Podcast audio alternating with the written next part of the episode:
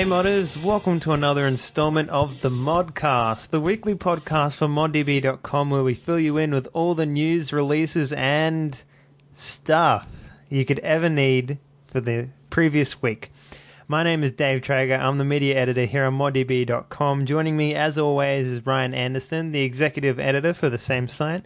And this week we have Lucas and uh, Peter, who are both sort of ModDB affiliates. Uh, Peter is one of the freelance writers we have, or the volunteer staff that we have, and uh, Lucas is one of the uh, more active participants on ModDB as far as mom- members are concerned. Welcome, guys. How you doing? Thanks. Yeah. So, uh, as you all know, this week it was the beginning of April, and the beginning of April always means April 1st, which means everyone was always going to lie to each other on that day. Well, everyone thinks everyone is going to lie to each other on that day, and that's April 1st for you. So, um, as tradition goes, uh, mod teams will make news posts and uh, releases that aren't technically proper, I guess is the correct term. And uh, personally, I'm not a big fan of April 1st. Um, I think it's Uh, uh, come on, man. bit Let, annoying. let the mod teams have their fun. yeah, I know, but uh, it's like oh, well, let's come let's take a break really? out here. I don't know if you guys were aware of all the April Fool's hijinks that went, uh, all the posts that uh, flooded the front page. But uh, did you guys have any favorite ones in particular, or any ones that caught your eye? I know the Overgrowth guys. Uh, they posted like a small tank. Uh, Silverface, Yeah, that I'm one pretty was sure pretty you, good. you posted that, didn't you? Or was that uh, Jeff? No, that was Jeff. Oh, okay. Yeah, but they they posted they were halting, you know, development on their game and making another game called Small Tanks, and uh, their their whole description of it was pretty funny. It was like small guys, Hmm. small tanks, big action. Yeah. And the but graphics were like- pretty well done too. yeah, the graphics were pretty well done Yeah. too. That was that was the most impressive part. Put some effort into it. I don't know if it was them or some other people that just kind of modeled these things for fun. But did you guys have any other favorite April Fools posts? no, I'm kind of like Dave in, on that part. I don't really like April Fools, yeah. so I don't think I have a favorite one. I mean, if you you got to think of it because um, I'm I'm a bit uh, bitter of this because my first mod release actually happened on April first, um, and it kind of got washed away by all the the bullshit, I guess, or all the April Fools practical jokes. So people don't generally. one day out of the year you should Yeah. have posted. You posted. I know, but I didn't think it would be like that, but it was. So, you know, yeah, that was my my bad. But um, I think that's the same for everyone. They kind of not really like to do that, and Did Peter? Did you have any favorite April Fools posts or anything? that well, I kinda- did. I did like the the uh, overgrowth one pretty well, and also there was a uh, Unreal Tournament three mod, uh, tactical assault that posted some guy in a banana suit. the banana guy. Yeah. yeah. That was was that was pretty funny too. yeah, there's some a lot of jokes going around there. A few of them by me. Oh, cool.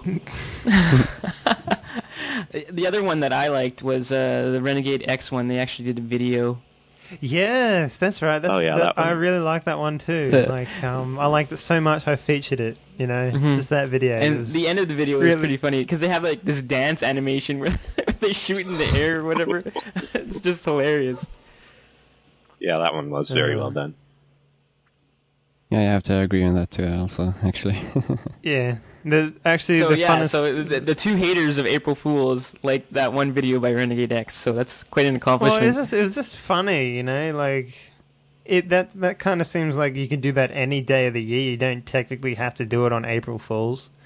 You know what I mean? Like it, that kind of reminds me of those uh, development videos they had um, for you know Cry of Fear and that sort of stuff. It reminds me of those, and they didn't have to do it on April Fools, you know. So Yeah, Um, but I, I think for a lot of mod teams, it's just like kind of like a little side project because there, there is a lot of effort that goes into making these these posts. I mean, like you know, for all Yeah. the posts that we mentioned, uh, you know, there's some there's some extra modeling and, and extra blood and sweat that has to go into making these these things happen, uh, Mhm. and it's all just for the benefit of the community. So, gotta appreciate Well, that on some you level. um, you got to think of it like this: April first is a is an opportunity to like, if you make a really funny joke, people are going to say, "Hmm, this mod looks interesting," and you know, it, any PR is PR basically. That's true. so- That's true. Yeah.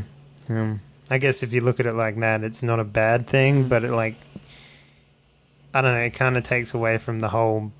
I'm expecting that uh, that banana suit to fully show up in the in the mod You know as what? an Um, unlockable now that we're something. talking about this, that reminds me of the Red Faction um, April Fools they did a while ago. They uh, released a uh, an, a bunch of screenshots of guys about to hit other guys with hammers. And this is like a proper screenshot, right? And some guy over in the forums, he decided he was going to uh, Photoshop the bottom half of a um, emu or an ostrich onto the bottom of the hammer, and it actually looked like an ostrich's head. So um, for April Fools, what the the guys behind uh, Red Faction Guerrilla, I think that's what it's called, they decided that they would actually create a weapon in game, which is an ostrich, and you you grab it by its neck and you hit people with it. Like it's a full ostrich and stuff. I'm not sure if you guys a saw little bit that. uh, but- unwieldy, but yeah. Yeah, but now they've actually like because of how popular it's become, it's like one of those underground things that they're actually adding it as an unlockable weapon in multiplayer, Sweet. which I think is fucking hilarious. You know, awesome. yeah, they're taking it all the way. So it actually is an ostrich with like the legs like tied up, and you just carry it around by its neck and hit people with it. And I think it's hilarious. I love when developers do that kind of things. Yeah, it's kind of like uh, similar to what um, what the whale man is, I guess, in Overgrowth. No one knows what the hell that is, but it's there. so Yeah. Yeah. yeah. Actually, uh, I was reading on on Overgrowth's Twitter. They linked to a comment that actually explained like the phenom. I don't know something about whales that naturally are afraid of their shadows because when they posted the update with Whaleman and, and his oh shadow, oh my whales God. that actually Yeah. beach themselves because they're afraid of their own shadow when they're like in shallow water, they just actually swim to shore because they're running away from their own shadow. And now you know. And people were actually like, "Wow, that's that's interesting," because he made it sound like it was a fact. Oh God. wow, It's that's too funny. cool. There you go. So yeah, so that's Alright, April that's- Fools. Let's uh let's That's move April on. Fools. Yeah, and because of April Fools, the recall section is uh, limited this week.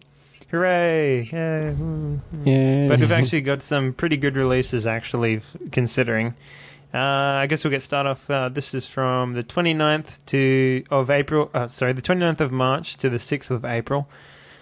Uh, starting off on April 2nd, we have Nevermore, which is an indie title.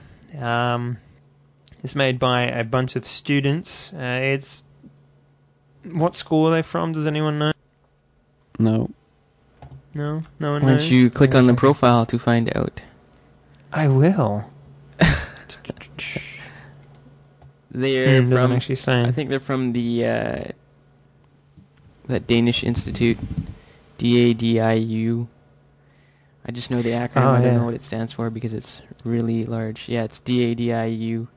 So um, it's Yep. basically a collective of universities that get together and uh, you know form teams and make pro- Hmm. one month projects. But Nevermore is. Uh, did you guys actually play it?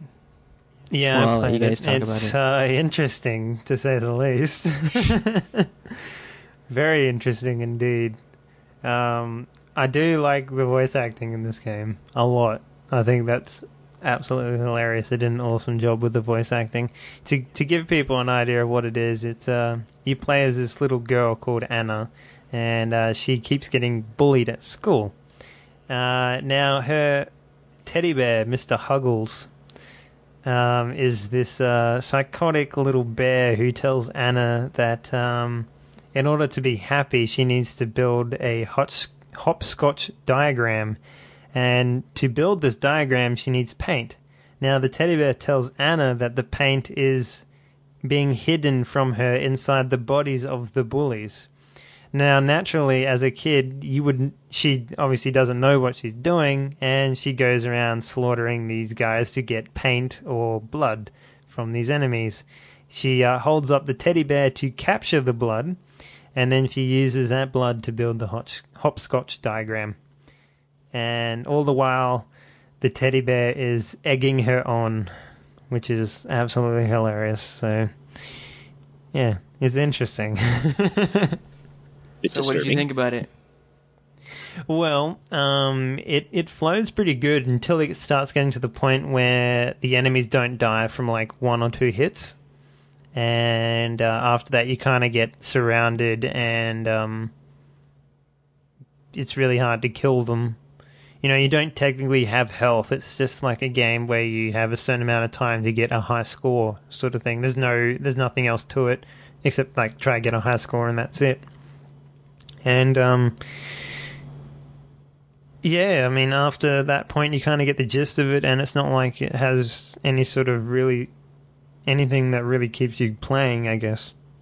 Unless you want to beat your high score, of course. Yeah, yeah. But what, what So- did you feel about the game? Like what kind of what did you personally think about it besides the mechanics? Uh, um, it was fun. Like, um, I had a good time playing it, but it's not something that uh, I would, you know, recommend to everyone. Unfortunately, mainly because of its content. Like, you know, you play games where you kill people all the time, but you know, you don't play as a psychotic little girl, you know, all the time, and it's it's it's kind of. Uh, it's interesting in an unnerving way, if that makes sense. Hmm.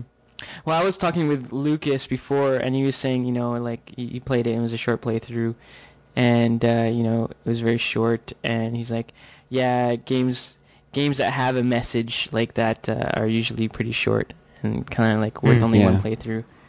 And um, and you know, I I, th- I tend to think that's right. But like the kind of message, like or if there was a message that they kind of intended to bring out into this game, I think was very blunt and and kind of like the story or the gimmick, whether or not it was just for sake of gameplay.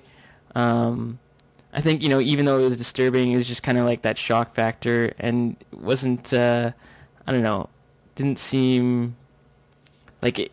It was disturbing enough that like you know I watched the video and pre- pretty much got the gist of the gameplay, but I w- wasn't interested in trying it out at all because for me mm-hmm. it seemed like it was a little inelegant the way they kind of like put everything together. I think they could have. I don't know. It it just for me, just having like the psychotic bear and then like if this was like a message for for like bullies or like how little girls like I don't know. Just it, it's just kind of weird and like I, agree with some of the comments about the game where it's like it is black humor, but at the same time Hmm. it's just very crass and it doesn't seem it doesn't seem I don't know. I, I just I can't explain it, but it's it doesn't seem like the way it was put together was it was elegant or the way that the message that they were trying to convey or or well, if if anything, the message that I got from it is that children are trusting. You know, that's that's about all I got from it. Like, for example, if you tell a child that killing things is normal, then chances are they'll think that killing things is normal. You know, like I don't know, but that's what I kind of got out of it. So. I read somewhere that uh, the message with this uh, would be that um, if you, yeah, bullying and stuff like that is is uh, a big cause of all the school shootings and whatever is going on in the world. Hmm. right. So that's what I think the message is, if I read correctly. Peter, have you seen anything from this game at all? Well, I saw the news post and uh, watched the video and looked at some of the screenshots, and it didn't really appeal to me. So I Hmm. didn't actually play it.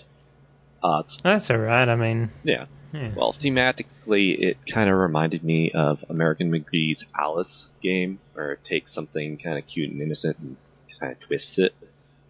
Right.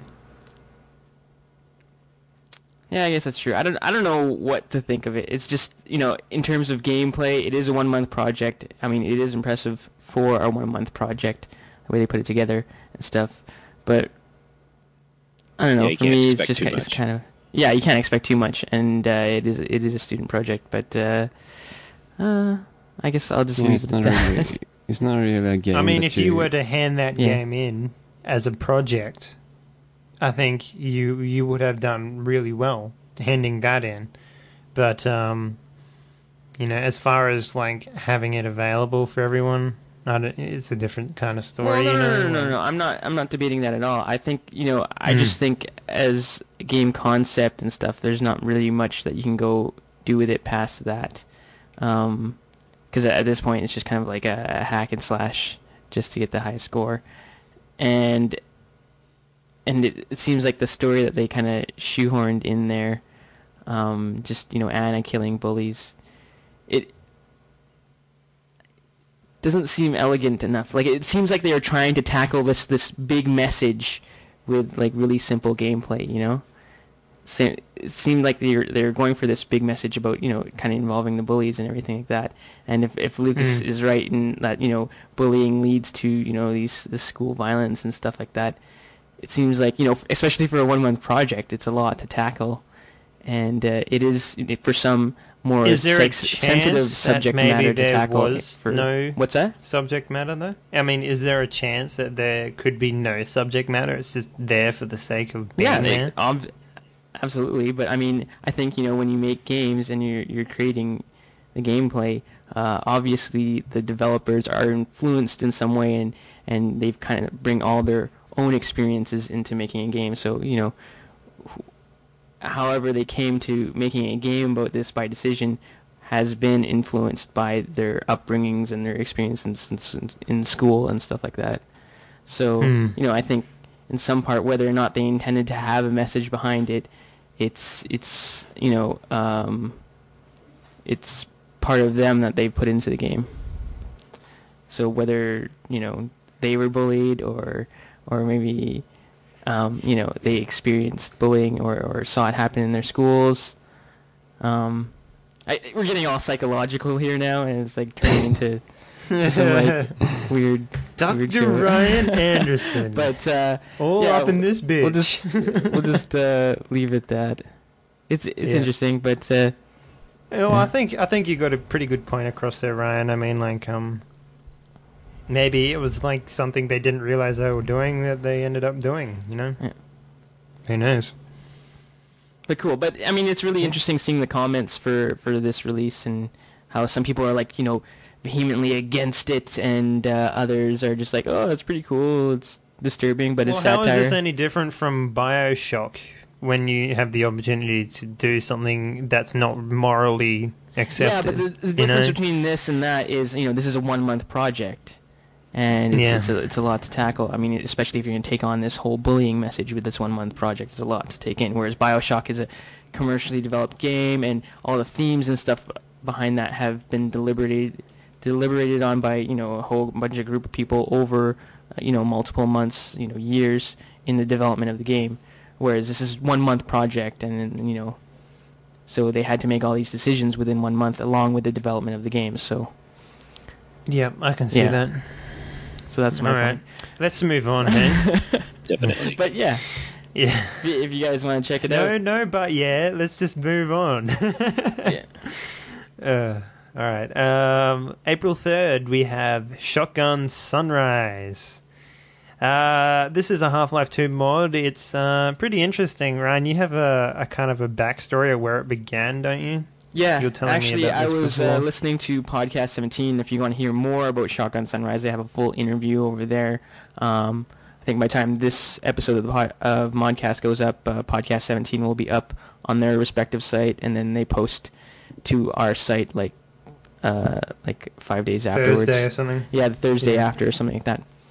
But um, yeah, check out podcast 17 for a full interview with the developers. But as I was listening to it live today, uh, Sunday morning for me, um, they were saying that Shark Shotgun Sunrise actually started off on the Penny Arcade forums, and you know they got a huge community there, and they just wanted to make a mod just for kicks and just something that's totally you know offbeat and weird, and and they kind of came up with this concept of. Uh, Well, it's flam- not really weird, flambo- though. I mean, flamboyant cow- Yeah. cowboys. Well, I mean, when you think of the premise, it is kind of weird. Flamboyant cowboys that are trying to survive the zombie apocalypse, and as a result, uh, it's it's mission based. So you have to go and collect stuff and I haven't played it yet, but uh, it's, it sounded like it was mission based. Yeah, um, from what I played, I, I played one of the. Uh, I'm not sure if this is the only map, but um, there is a. Uh, basically, the premise of the game is that some people start off on a car, on a truck, or a ute, or whatever you want to call it. We'll call it a truck, because that's what they call it yes. in the game. Well, call Um, it a truck. Okay, Utes is yeah. an Aussie term only. I'm pretty sure. Utility vehicle, basically. Um, anyway, some people start off on a truck, and they're known as Team Rescuer, uh, rescuers. Sorry, and some people start off in the city just randomly, and they're called uh, Team Survivors. Basically, the Team Survivors start off with a small arsenal of a pistol and a revolver and a uh, shovel or an axe. Sorry, it's an axe. Yeah, it's an axe. And uh, the Team Rescuers they start off on the truck uh, where there's constant supply of ammo, and they start off with their choice of weapon, which is like a double barrel shotgun, a shotgun, or a Winchester, I believe, as well as a pistol and a uh, axe. now, uh, this game, basically, what you have to do is go around. Uh, as Ryan said, you are flamboyant cowboys, so.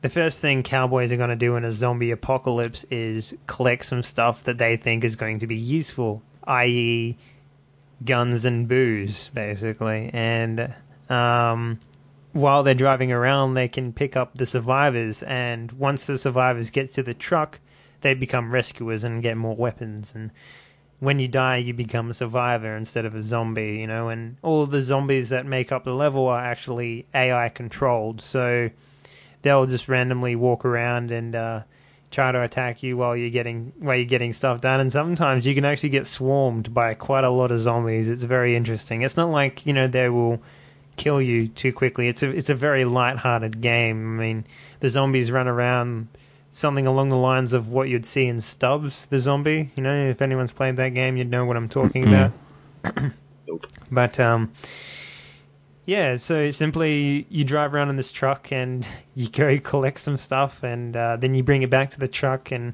then you go collect some more stuff, and then you drive out of the out of the map. But uh, it's really funny because the fact that they've uh, they've actually given a voice to the cowboys and stuff like that. So um, you'll see it in this month's spotlight because I got some pretty good footage while I was playing. Uh, the the car would drive past filled to the brim with with cowboys wearing pink shirts and like shirts with with hearts and stuff on them and driving past beeping the horn that goes that one driving past hitting zombies while shooting out the back going yeehaw. yeah so, you, so now, now you see where the outlandish premise comes from oh, And, yeah, uh, and I can definitely see this I can see this coming from Penny Arcade you know what I mean like uh, it's like I got into it it's what can I say? It's Half Life 2, so the vehicle lag is obviously very apparent, but you know, who cares? You know, you, you you're driving down zombies with ca- gay cowboys in the back of a truck. You know, and there's what can you? There's no there's no amount of lag that can ever not make that fun. You know what I mean? Like so, it's it's definitely there. The only problem I find with the game is that when the truck gets full and you can't get in the truck, you're kind of always left behind. You know, and, and that kind of sucks, you know. Right. So I think the game is kind of only made up to a certain number of people, but you'll get on a server where they've increased the max player count and it kind of doesn't work. But aside from that, it's it's a lot of fun, definitely. Yeah, I'm looking at some of the videos, and uh, just, I mean, from inside the truck, it seems like a wild time because you're just going over all all kinds of terrain and, and flipping over and, and stuff like that, just while you're trying to run away from uh, zombies. Yeah, it's what can I say? When people drive the car around and boost up the side of mountains and flip off the top, you know, I think it needs a little bit more restraint. Um, as far as you know, where you can drive the truck, because there are certain points in the game where you can get stuck and there's not much you can do, and yeah, so it's it, it needs a little bit more polish. But I think at the moment they've got something that's really really cool. Cool.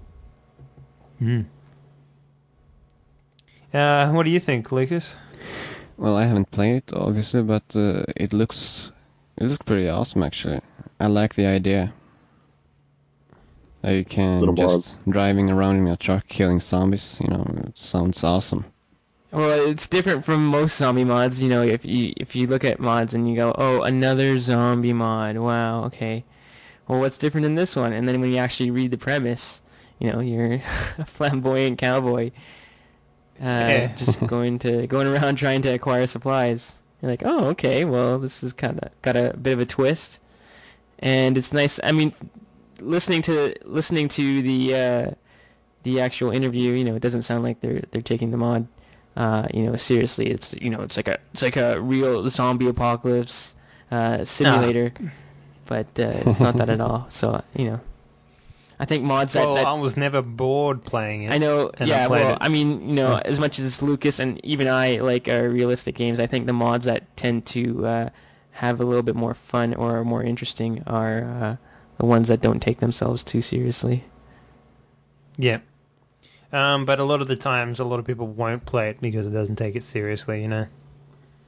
And that's kind of like a catch twenty two almost. I mean, because there was only ten people on, you know, and there's only three servers, Well, so it's no, not no, like I don't think that's down to it doesn't take itself seriously. I think that's I mean in Mhm. terms of the development and the way they structure the gameplay, they don't take themselves seriously. Uh, I think the reason for the low player count is because uh, while while they're doing good things in terms of exposure, like getting on podcast17.com, who by the way probably contacted them, they need to you know make a better release post, and that way they can get on the front page of ModDB and even into headlines. Oh yeah. Ding ding ding. Yep. So if anyone from uh, Shotgun Sunrise is uh, listening, you know, just contact either me and Dave, and if you guys are wondering how to get on the front page, just ask us uh, ask us how, and we'll send you some informative links and uh, tell you the most effective way to use uh, to take advantage of the ModDB community um, and Yep, get into the headlines Because you won't get on the spotlight unless you feature. That's but, right. Uh, yeah, it's. I mean, it's just just the way we do things. I mean, there's thousands of mods on here, and we have to put in some rules just so that you know we know what gets featured and what gets on the front page. Uh, we can't do the PR for for every mod, so as long as you guys put in the work, then we can help you out as well. Um, so That's yeah, right. put together some good posts, and uh, you can get on the front page. Just like the next game. yes, just like the next game. Smooth. what a segue! Labyrinthica: The Quest of Lima. It's an indie title, and uh, it's made by one of the members from the Overgrowth forums. Is that right, Lucas? Yep. You were saying something about that beforehand. Yep. Now, if any of you guys out there know me personally, and I know there's quite a number that kind of do know me a little bit personally, that you know that I absolutely love dungeon crawlers. Like, there's just something about them that just, yeah, it's, I don't know, I just love them so much. And this game is kind of getting there. It's, it's almost to the point where I can say, you know what, this game is awesome. So basically, what this game is, it's, uh, you start off in like a, a little room basically and the idea is is you have to kill a certain number of enemies in this level and then find the exit. Now, killing the enemies may be fine. You might do that, you know, quite quickly, but finding the exit is another is another problem because it is basically a maze. And I don't know if if it's randomly generated, but it feels like it is. Yeah, it is. So it is general. it is, yeah.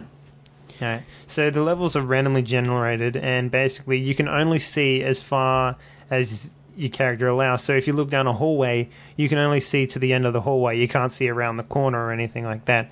So in order to you know discover the entire maze, you basically have to walk down these corridors and walk into these rooms and try and basically see the entire map before you can find the uh, the exit, which which I think is great because you know it it leads to exploration. It um you know means that you have to actually go out of your way to find things. Now the uh, the combat in this game is actually quite interesting too. Uh, it's all melee, so basically you get you enemies drop weapons and shields and armor, and you basically apply them to your character, and they do change your model, which is pretty cool too. So, um, it works the same way as something like uh, uh, Smash TV would work, where you control where you move, but your mouse controls where you swing, in a sense. So from an isometric angle, you basically control uh, where you attack using your mouse, but you can walk in any direction you want. Um, and I think that's a really cool scheme. Actually, I do enjoy the games that do that. Uh, the other the other cool thing I want to talk about is that they have this potion system. Uh, at the beginning of the game, you get F1 to F12 is allotted to different potions that you can pick up in the game. Now, you won't know what the potion does until you use the potion. So, for example, there is one potion pretty in there that will, uh, yeah. So, like, you pick up a potion and it'll just say like a white potion. And you say, okay, what does this white potion do? The only way that you can work out what they do is by drinking the potion. So, for example, if you drink the white potion and it's poison, you will become poisoned. And then down the bottom, instead of saying white, it will say poison. So is that randomly so- generated as well e- every game? I'm not sure about that, but It it, is. could be. It is. It is. That's cool. Yeah. So every time you get in there, the white potion might not be poison, it might be the orange Right. potion? Yeah. Yeah. Interesting. It's all random. So, um, yeah, so some potions might heal you, and some potions might, you know, Yeah. hurt you. So Well, y- it's up to you to, to work that out by actually taking the step and drinking them in a yeah. sense. Well, I know Lucas has played the game or an earlier version of the game, and he's got some interesting uh, information about the origins of Labyrinthica. Lucas? I do. Yeah. Well, you're Uh, it was uh, from someone in the uh, Wolfire community or something like that. Yeah, it's it's it's from someone in the Wolfire community. That's right, and he uh, posted the game on um, the Wolfire forums and asked people to try it out, and I did, and I gave gave some feedback and stuff like that. And then later later on, a couple of days ago now, he mm, yeah he wanted me to try the game again, and I told him he should put it up on ModDB also. So so he did that. Awesome. Spreading Yeah. the The rest is history. And the rest is history. And now, and now, since it made a good release post, now it's on the front page and it's in the headlines. Oh, ModDB. he, he didn't actually make a good release Oh, post. okay. I had to kind of help him out there. But the reason Well, I, I helped him out is because yeah. I played it and I was like, damn, this game's good. Yeah. So I'm going to spruce up his release post, you Right. know, because I think it deserves to be on the front page, even if he didn't put that much effort in. So, you know, sometimes we'll do that for you guys, but a lot of the times we will just, you know, help you spruce it up if it's if the work's already there. So you need to start putting in effort into the release posts. More teams, come on, talking to everyone here. but um, it's definitely something every I reckon everyone should pick up. It it needs a bit more polish as far as like uh, you know, uh, the inventory system needs a bit more work. Um, the sounds in the game, there's only really like three sounds. You know, you got your there's only three types. Sorry, you've got your music, you've got your uh, your hitting sound, and you've got the sound the enemies make when they get hit. So it needs some sounds to split that up, and it needs some different music.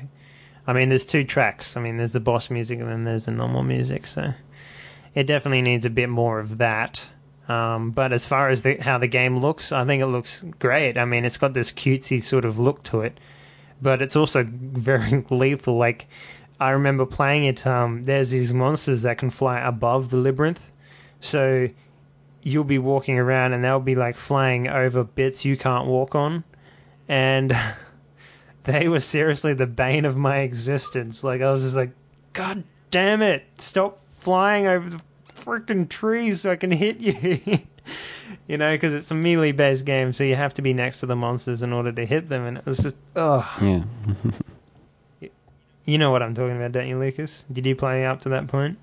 Yeah, I, I did. So it's so did you play all the way to level 10 or Yeah, I did. Yep, played the boss, beat him. Oh, cool. It was very interesting. Yeah. Definitely worth everyone to download. It's not that big, it's like 27 megs or something, so it, it'll definitely last you a while. So it's not like it's a quick game to finish, but it's not like it's long either. It's just right in that nice slot of attention span time that you Before you Most move people on play. to something else. Yeah, yeah, Cool. basically, yeah. But um, it yeah, it just needs more depth. It needs more objectives. It needs more sounds. It needs more polish. Right. But other than that, the gameplay and you know the concept of it is awesome. Cool. Dungeon crawlers are awesome. So if That's you're all I'm looking gonna for say. If you make a if you're dungeon crawler, a quick hit for a dungeon crawler, then check out Labyrinthica. yeah, yeah, that's right. And uh, that's it for the recall section this week. Let's uh, let's move on to the hype section, shall we? Yes, we shall. Y- yes, yes, we shall. No, yeah. Whoa! What? What was that? No, So- uh, okay. I don't know So what can that was I don't know what that was. Oh, okay. no idea. Uh, It just came no out. idea.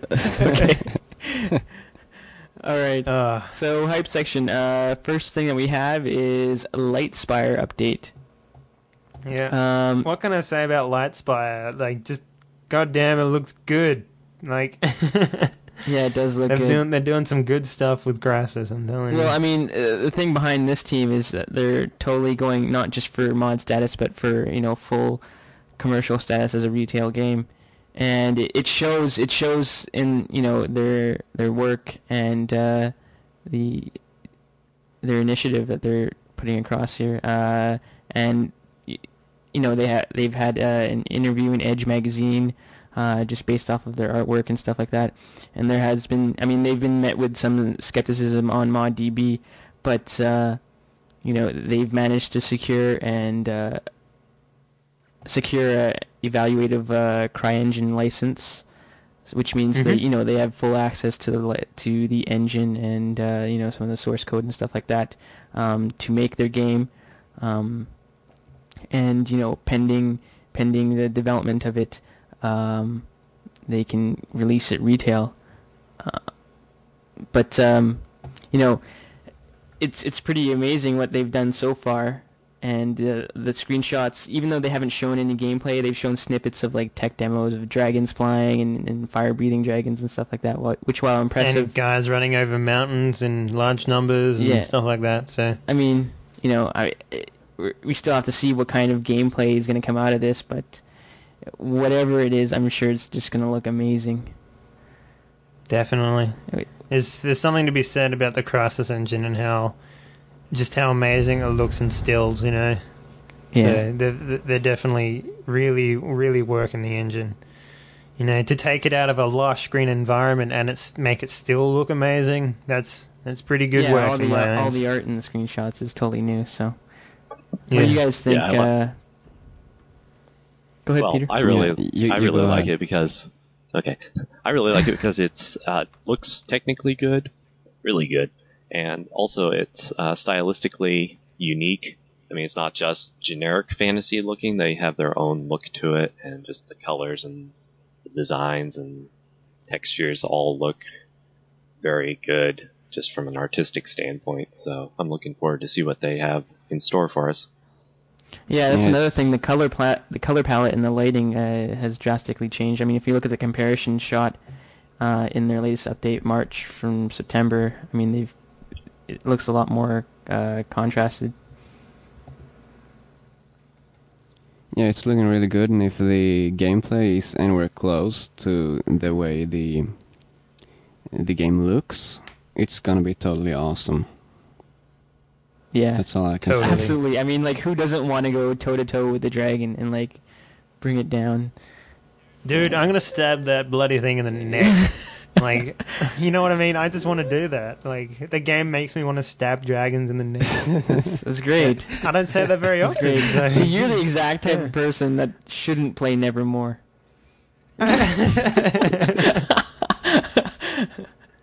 Uh, anyways, Uh, moving on. what was that, Mr. Teddy? No. moving on, we have. Moving on up I, next. I, want to do the hype Yeah. section. I want to. I want to do this. Let me do this. All right. Okay. moving on, we have the ball, uh, which actually released media from from their new uh, episode, I guess you could call it. Uh, that's, gonna, that's going to be released, and uh, they actually released a release date as well, which is May seventh.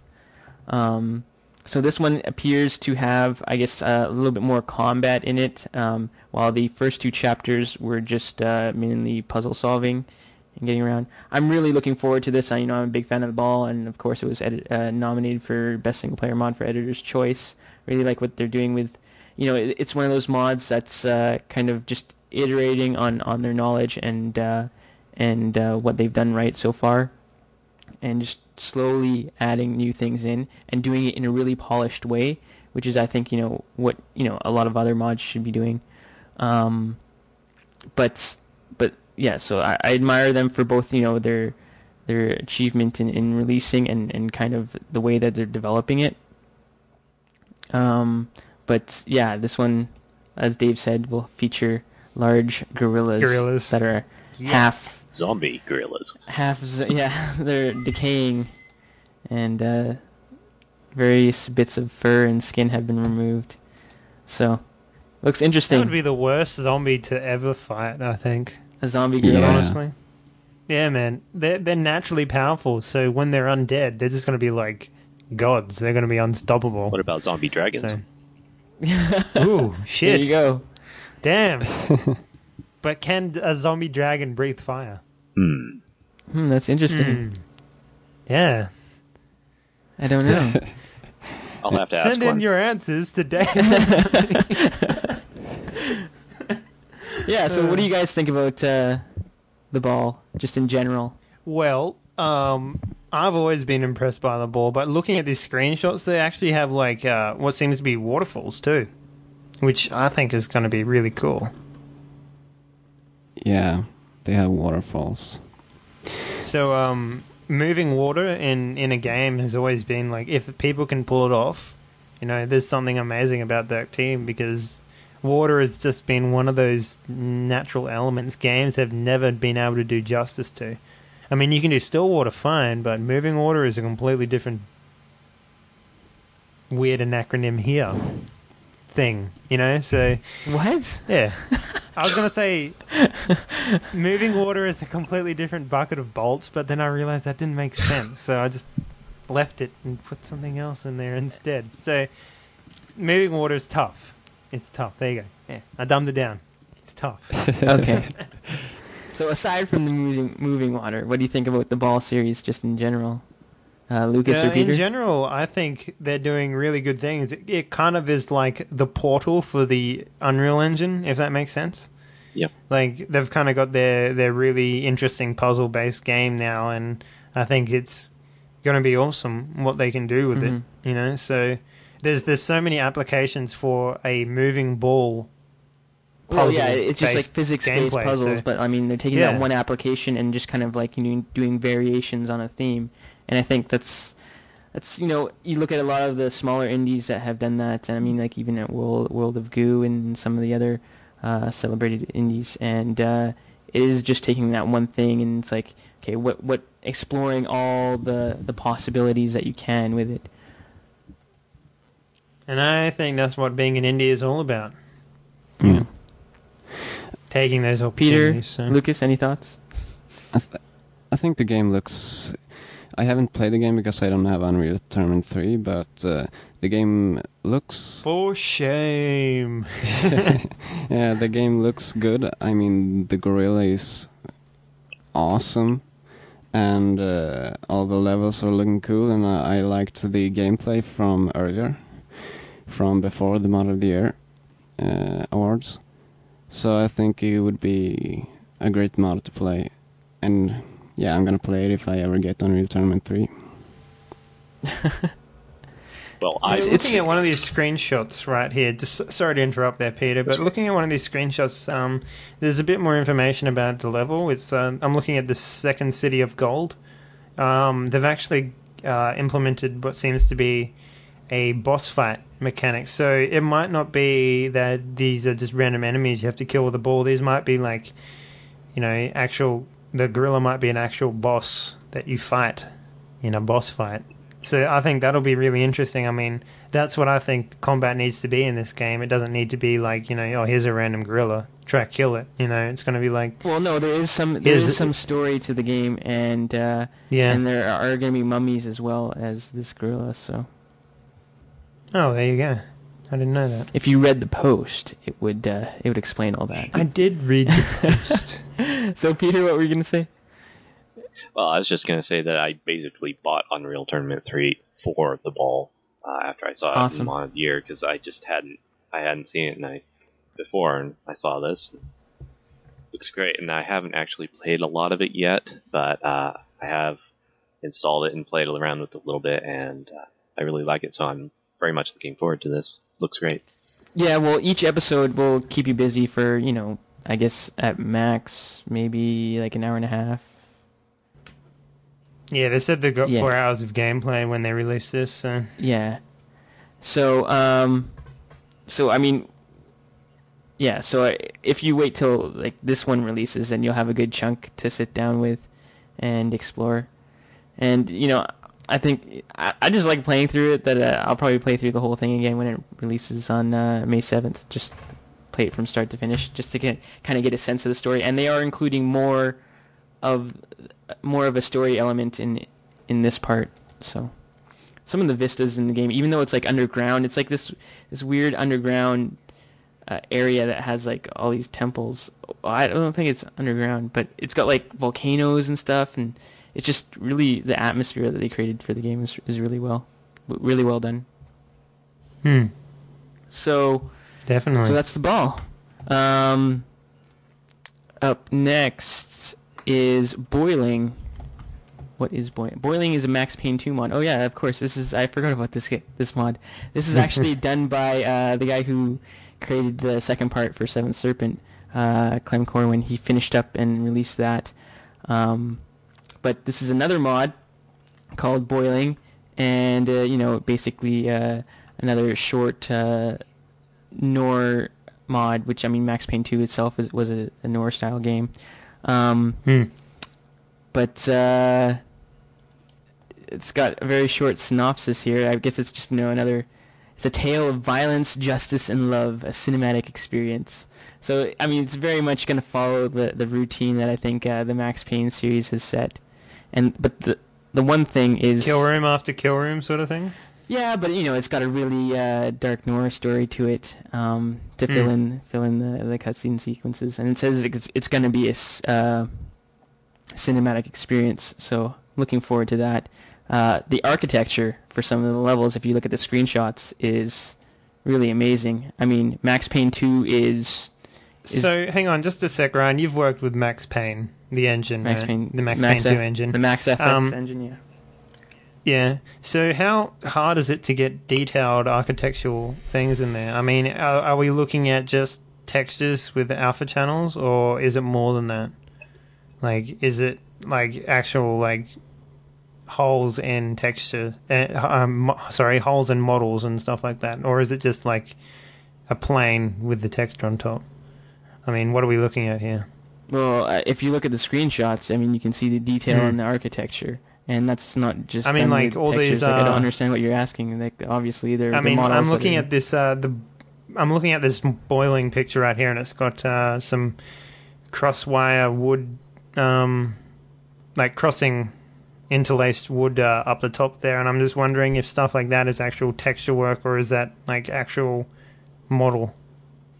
Um. Well, from that from that point of view, I think you know that stuff. I'm not a level builder myself, but uh, some Hmm. of that stuff would be models, and some of that stuff would, would just be textures. I can't tell from the, the lattice up top if that is either. Yeah, But yeah, that's does what I mean. Sorry, it does I, have, I couldn't you know, think the the grapevines in there, which would be Yep. which would be other planes with textures uh, strewn across them. But um, no, I mean, from from what I heard from the level designers, uh, a large part of it was uh, the lighting. The lighting system in Max FX was really primitive, and uh, you know, to get good results, you really had to go in there and uh, alter. Bake it? Well, yeah, you had to fake it, but you had to paint and stuff, and it was like a, a tedious No, process said bake it. tedious Yeah. process. Uh, well, it, it does some of it for you, but then you have to take the, the actual lighting file into Photoshop and kind of uh, um, alter it a lot just to get the just the right uh, Oh, okay. results. But um, I mean, no, something something like this uh, looks amazing for the Max Payne 2 engine, and it's great to see that you know some people are still making uh, modifications for it. I know Clem has been working with with Max Payne 2 for a long time now, and uh, Is that um? Do you think he's only still working with this because he uh he knows the engine really well, or is it is he just like the engine, or yeah, I mean it's just something that he's been working with and something that he knows, and uh, so so that's why he's doing it. But I think it's it's great. I mean, there's still a lot of potential for for that type of gameplay and that type of game. Even though it's a really old Hmm. engine, getting the results like this do take a lot of work. Um, since you know you're working, I mean, you have to use like older version of Max and stuff just to like work with animations and stuff like that. So really? yeah, Oh wow, you that'd be even, you that'd can't be even horrible. upgrade to the new version of Max. So, um, yeah, there are challenges presented in, in developing for Max Payne 2, but it's good to see that people are still making stuff for it. And uh, because it's an easy game to install mods for. oh yeah, it's you know, awesome. The modding system for it is is pretty cool. Yeah. Makes it really simple for people to pick up and play a mod. I mean, do you know anything special about boiling? I mean, you know the guy, so Um, know no, I haven't actually heard about this until it was posted on ModDB, and then Just Ah, boom. You're out of the loop, Ryan. I, I am out of the loop. But uh, you know, I I know Corwin and his attention to uh, detail, his level of quality. So Yeah. I'm not expecting uh, not expecting this to be uh, anything less than spectacular. So, with that, I think we'll move on. Unless you guys have Yep. anything to say about Max Payne 2. Did you guys ever play any mods for Max Payne 2? Peter or Lucas? No. No, I No. didn't. All right. One of those games that I think a lot of people missed modding for. You Yeah. know? Yeah. There was like a, a huge like sub community for it, but then uh, you know it's kind of non-existent now. But Well, it's kind of similar to what happened to Deus Ex, I suppose. yeah, it's not one of those games you would think of it being very moddable or having a lot of mods. no, it doesn't just seem like it does it. But game. yeah, there was quite a few. I guess as most third-person action games, you kind of ex- expect them to be uh, just almost like a console port, and you don't expect anything in terms of modability for them. Well, Jedi Knight, San Andreas, yeah, yeah, okay. Proven me stuff like that. You know, like, Proven me wrong. yeah. It's just I think I think a lot of people a lot of people associate Max Payne and Max Payne 2 with console releases, and whereas you know they, I don't really Well- like.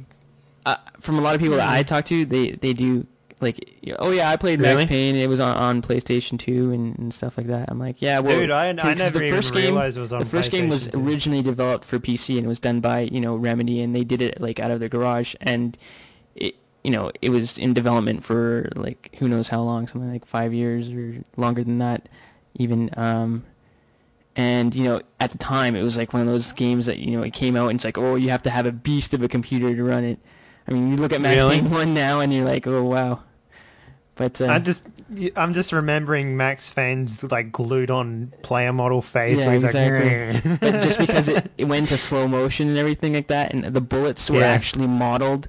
They weren't just like you know, um, like in Half Life where it's just an effect, and then the bullet is just imaginary. It hits its target, right? Um, Yeah. The actual bullets were modeled in in the Max Payne games, so when you slow down in slow motion, you can actually see them zooming by, just for that. that's effect. excessive, but, But- I understand why they had to do yeah. it. Yeah.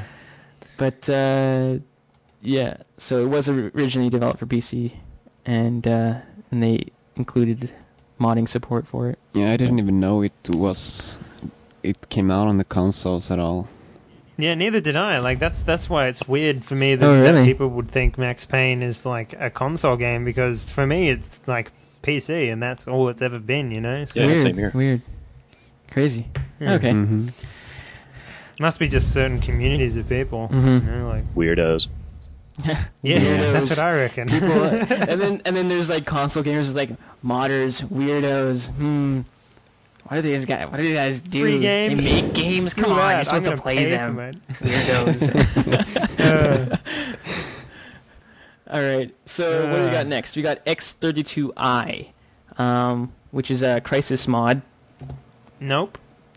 Not anymore. What's that? Oh wait, I'm thinking that they they went from Crysis, they went to another engine, and then they came back to Crysis to do a completely different game. It's not like the X32i that was released a while ago. It's the same uh, same universe, but oh, it's sorry, not the it's same X32i Redemption. Yeah, but it's still on Crysis. This one's on Crysis, but they they they've kind of been switching between the two.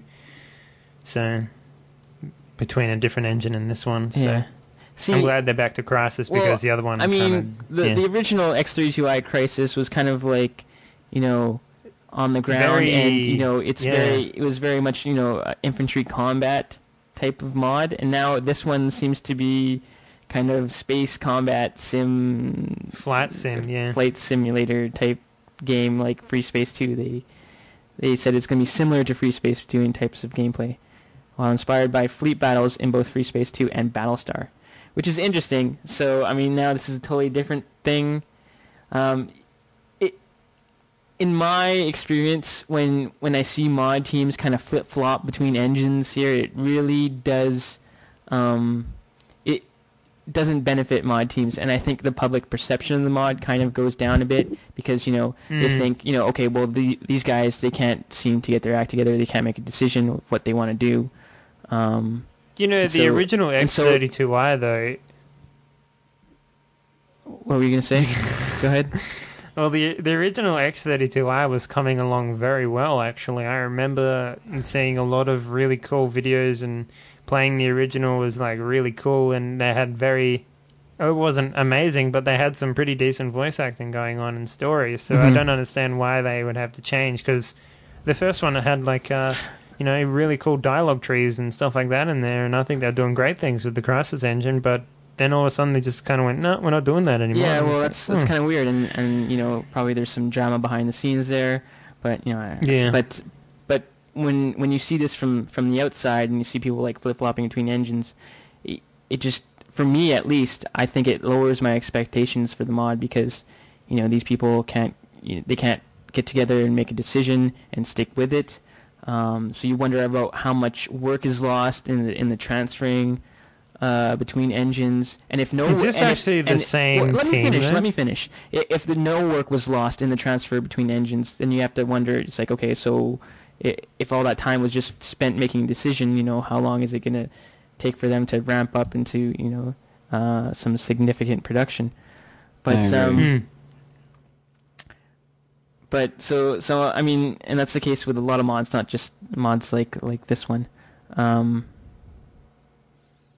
but it seems to take a totally different direction. So I think that that confuses again. It confuses its identity for a lot of uh, a lot of people on ModDB, like people who have played the first release, and all of a sudden they're seeing all this space combat. They'll be like, mm, "Well, this doesn't look like the 32xi that I know." So Hmm. I don't know. What are, you, what are your guys' thoughts? I think that uh, their choice of the CryEngine making a space game, it just feels right somehow. I don't know why really, but uh, it feels. Like I a mean, good they can do some pretty impressive vistas with the Cry engine, though.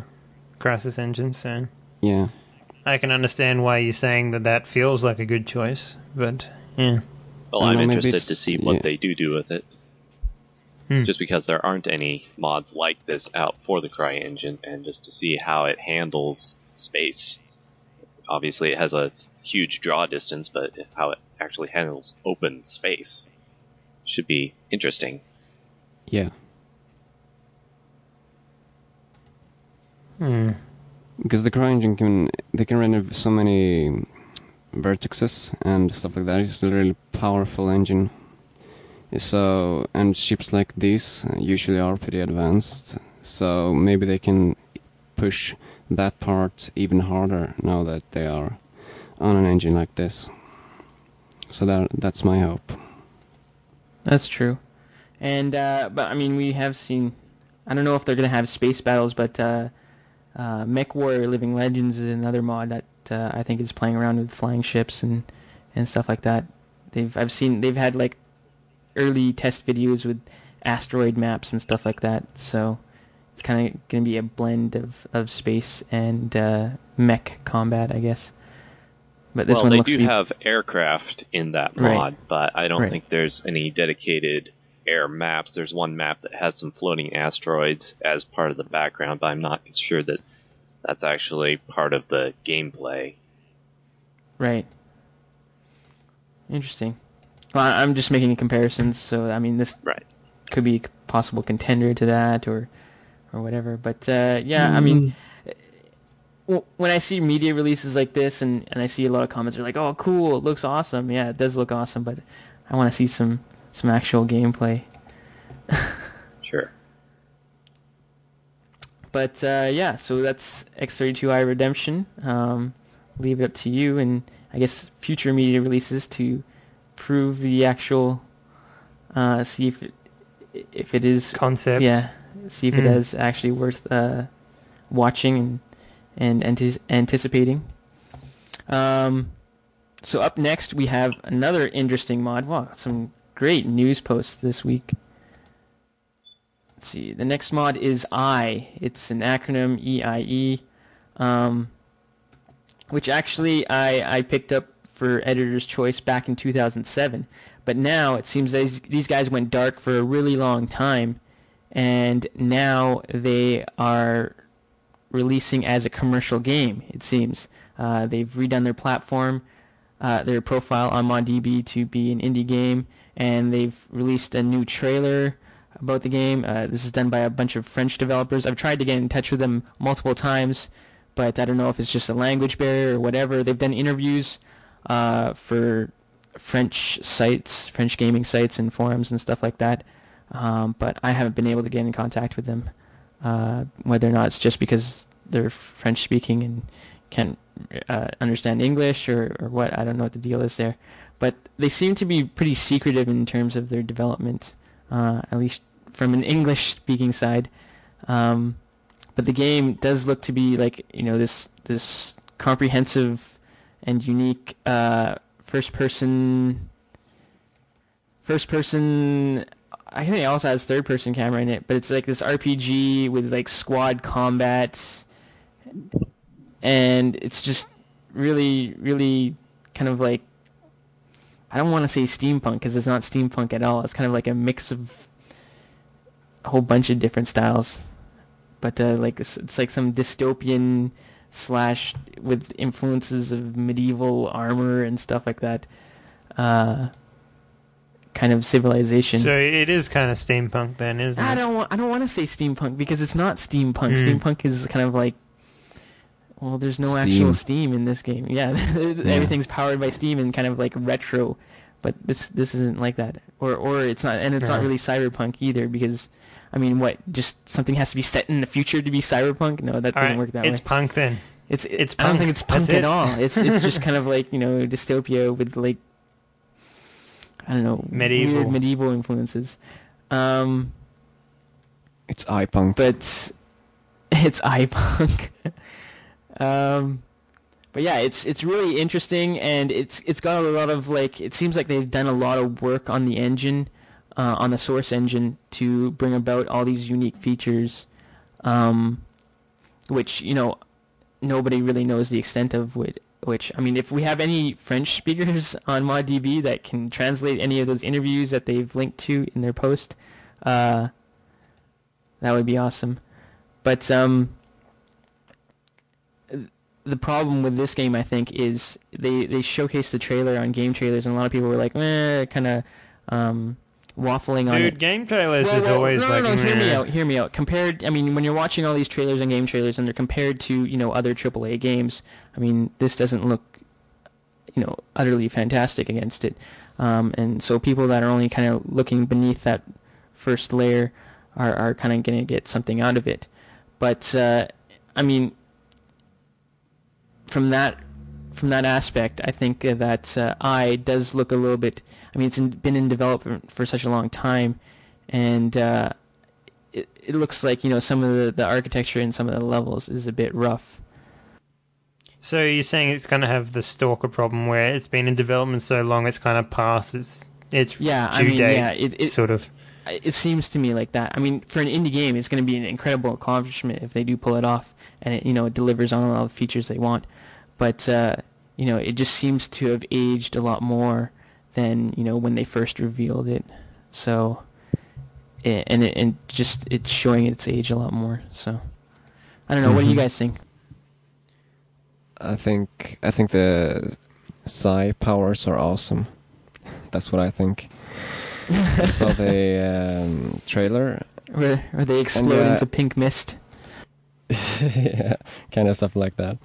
And I'm really into like overpowered stuff.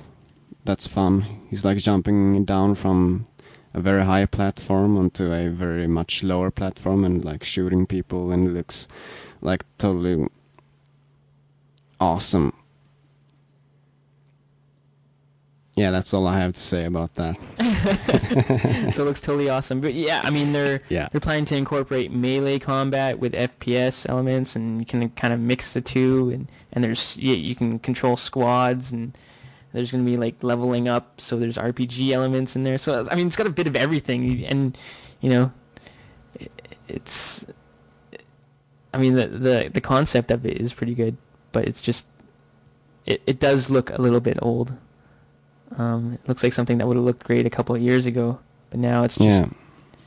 it's a it's a little like some of the weapons and the architecture. Look, you can see the hard edges, a lot of hard edges on a lot of everything. So Some blurry textures.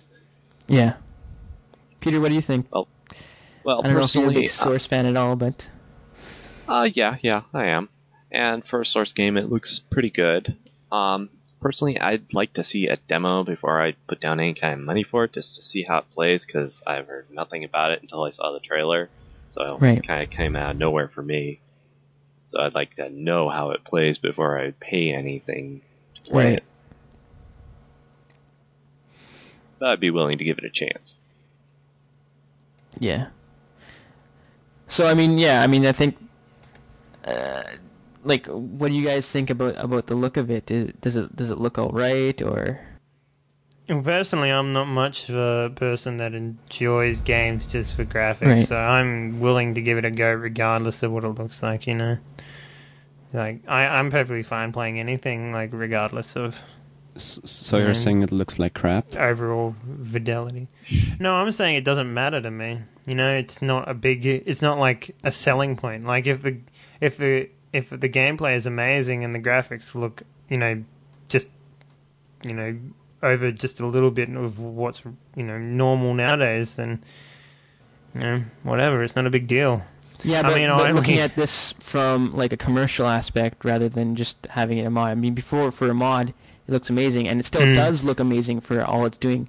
Um, if it was still classed as a mod, but now that they've kind of moved into the commercial realm and planning to sell this as a full-fledged game. I mean, for the feature list that is in this game, um, not including like not not even taking the graphics to account for the feature list that that that is in this game, and if this if they're planning for you know feature length quality, I mean, if this game is going to be eight to ten hours, would you want to be spending you know 50 60 dollars American for this game, like a full price AAA title?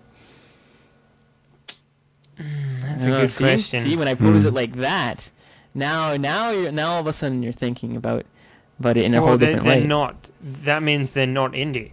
I mean, No, if, no, no, if it they means they're decided to indie. go. Just because they're priced like a triple, so what? If you're indie, you have to you have to discount your title because you're an indie studio, No, so you shouldn't I'm get that saying much money. To me, like if they're asking for that much money, you know, to me it it doesn't come across as indie. Like, you know what I mean? Like I'm more willing to to throw down 30 bucks than I am 60. Definitely like um regardless of whatever the game is like if I see a game that's 60 bucks and I see a game that's similar but different for half the price, I'll pick up the half price one, you know? So it's a it's a tough choice. I mean, that much that's a lot of money, man. That's like that's a lot of money. Well, that's exactly what I'm saying. So I mean, So- you know, if if they're charging, uh, you know, maybe maybe not top tier, but you know, 40 50 dollars for this game, which I mean, if they deli- t- to deliver on all those features, I think would be worth it. But would you pay that much? That's still when- like eighty dollars yeah, I know, but I'm saying, would you pay that idea. much? Or why wouldn't you pay that much? Is it because of the graphics? Is that the defining factor there, or what is it?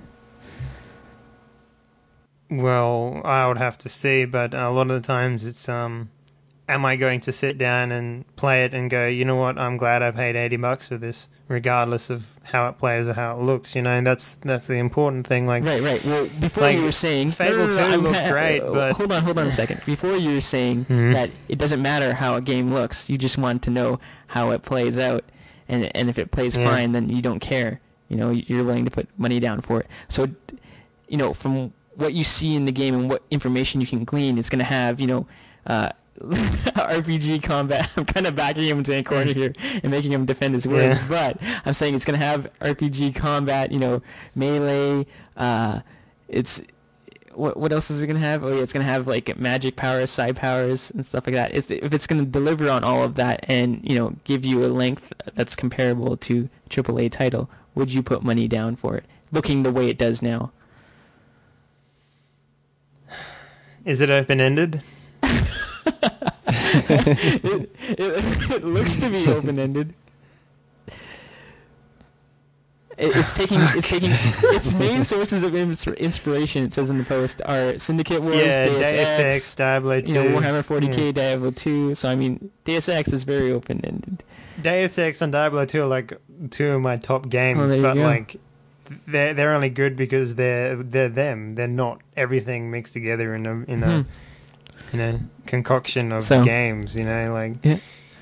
see see the only reason I would uh, say I'm going to throw down money for this is because I thought it was going to be sold at an indie game rate. You Ah, know, like see, thirty so- bucks. So, you know, that's that's interesting because I mean, you know, a lot of people when they think indie, they think cheap, which you know I don't think Yeah. necessarily has to be the point. If it's an indie game, but you know, developed in, you know, you know, in a AAA tier, then you should expect that means the it's not price. indie if it's if it's being developed as a AAA game. though. Yeah, Well, yes, no, I mean- That's that's that's the state it of mind does. that I'm no, in. No, no, like- Yes, it does because I mean, it's it. They're free from the ties of publishers or something. You know, they own their actual IP and they're and they're doing it. Maybe they're a small studio. I mean, you look at Zeno Clash, and that's got graphics of a AAA title.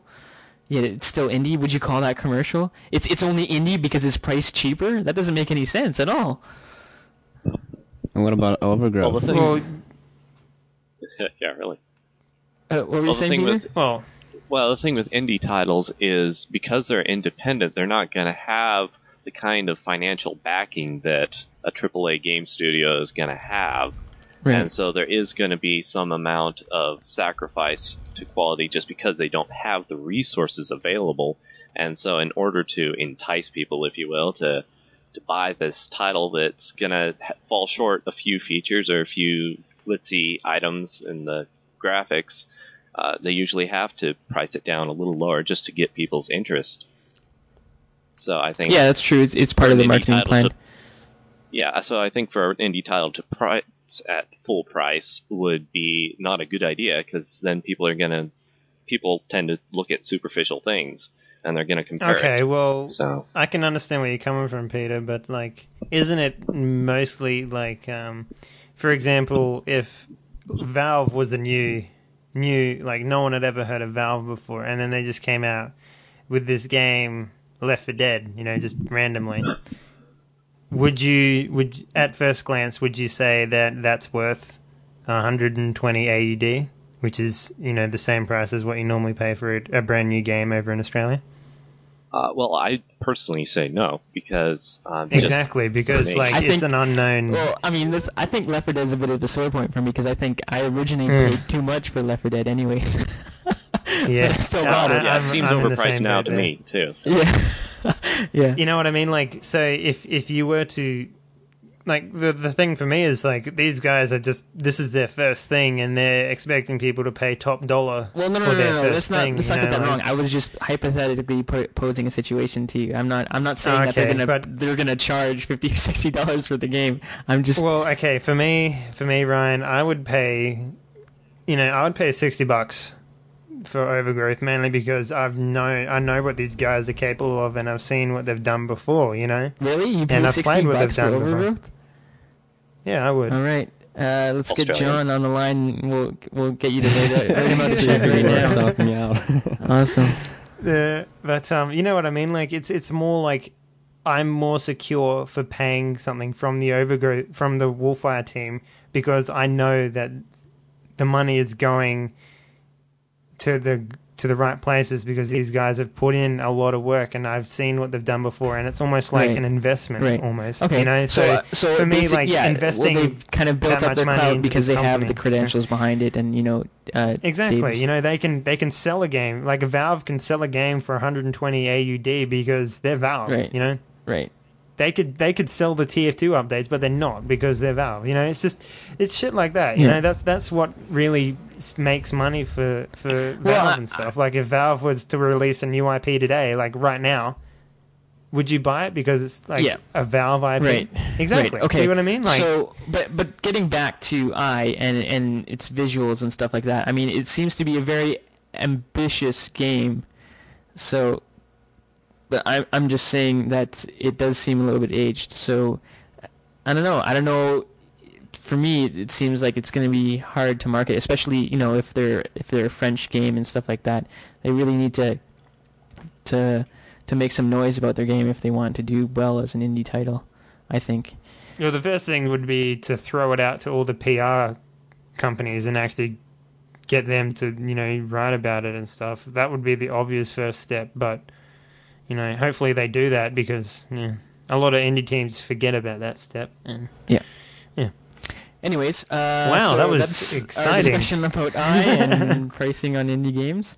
Um, next up is Resistance and Liberation, which has updates for what new maps, new Well, models. few- they're going to be talking. They're going to be releasing a new patch soon, but uh, this is basically um, they've got uh, a new PR rep, and this is the first of many new uh, resistance and liberations updates because you know they never had someone doing PR before, so. You know, now they've got someone doing PR, they can actually show what they're doing, and uh, it looks like they're working on a lot of maps and then working on uh, the models and whatnot. You know, just progressing. But this is the first time they've actually done like a progressing update oh, cool. you know so yeah so this is this is their uh, first line of pr attack i guess really Cool. they're just starting that up and That's good. it's actually looking really good and Reli- resistance and liberation has always looked good to me you know they've always done good things with the half-life 2 engine so hmm hmm what more can i say about it i mean if you haven't played resistance and liberation now you should probably test it out even if the servers aren't full you know just have a go and see what the whole fuss is about because it is interesting Yeah. the way that they well, they're transferring over to the, the Orange Box and and, getting all those features up and running. It still was, you know, a little bit Yep. buggy um, for in the versions that I've played. Um, but you know, again, for me, it's like I play Day of Defeat a hell of a lot, and this kind of seems to be like you know the new Day of Defeat that'll be coming up. Um, if Hmm. if it you know does uh, come to fruition on all its promises, but uh, I know I kind of think, for me personally, I'm kind of tired out on uh, you know World War II shooters. And I uh, think everyone in the whole world. No, I don't think so. I don't think so. I think you know there's still some people out there that that do like that kind of thing, and uh, it's just I played Day of Defeat so much that's a lot of this would kind of be retreading, even though it doesn't in- introduce some new unique elements. Um, you know, but uh, if if other people are out there and miss the whole Day of Defeat era, then I think this could usher in a new era of World War II uh, shooters. World them. War II again. Yeah. Let's do it again. But uh, you know, I, it does look good, and it does play well, and it does you know cater to you know a really good uh, realistic aspect. So Lucas, you might like this if you missed out on Day of Defeat, but um, for me, it, like I, I don't get overly excited about it. I was pretty hyped about this game before it was released, and uh, being a mod and all, I think even though it was a bit buggy, it lived up to my expectations, and uh, it kind of feels like Red Orchestra, but on the Source engine. Yeah, yeah, it does. It does kind of feel like that, doesn't it? Yeah. So, Yeah, I guess so. so yeah, it's it looks good and it plays awesome. I really like just moving your gun around. It's- It seems like fun, and uh, yeah, the way they have implemented the aiming system, like you have several levels of aiming. You know, you like press the aim button once and you just hold up the rifle a little bit, and then you press again to really aim down the iron sights and uh, stuff Yeah. like that. Yeah, yeah, I do like the the way how you can move the the actual weapon model around, um, a lot. Yeah, just that's a in- nice in- immersion aspect. Yeah, Yeah. that's true. You know, so I mean, there is a lot I like about the mod, but it's just really like it has to has to have like a really build up a really big community and you know just come a lot farther in terms of development progress for me to actually get excited about it. But uh, you know, th- I mean, the points that you bring up, it's like you know, like oh yeah, it does have that feature, it does have that feature. Well, you know, I guess if this mod gets a little bit more traction behind it, then I could get into it. But for me right now, when I'm just seeing these development updates, it's just kind of like it's just like they look beautiful and everything, but I just find myself, you know, hard pressed to get you know kind of psyched about this because it's it's kind of stuff that you've seen before. Have you watched any of the videos, gameplay videos? Oh yeah, I've watched the gameplay videos. I've I've played like you know a few of the builds as well. So Oh yeah, oh yeah. I'm stupid. yeah, I've actually played it, and uh, you know I did enjoy it, and I did get into it, but at the same time, you know, it's still very much incomplete. Um, so the jury's still out for me personally on this one. Mhm. But uh, yeah, Peter, did you have anything to say?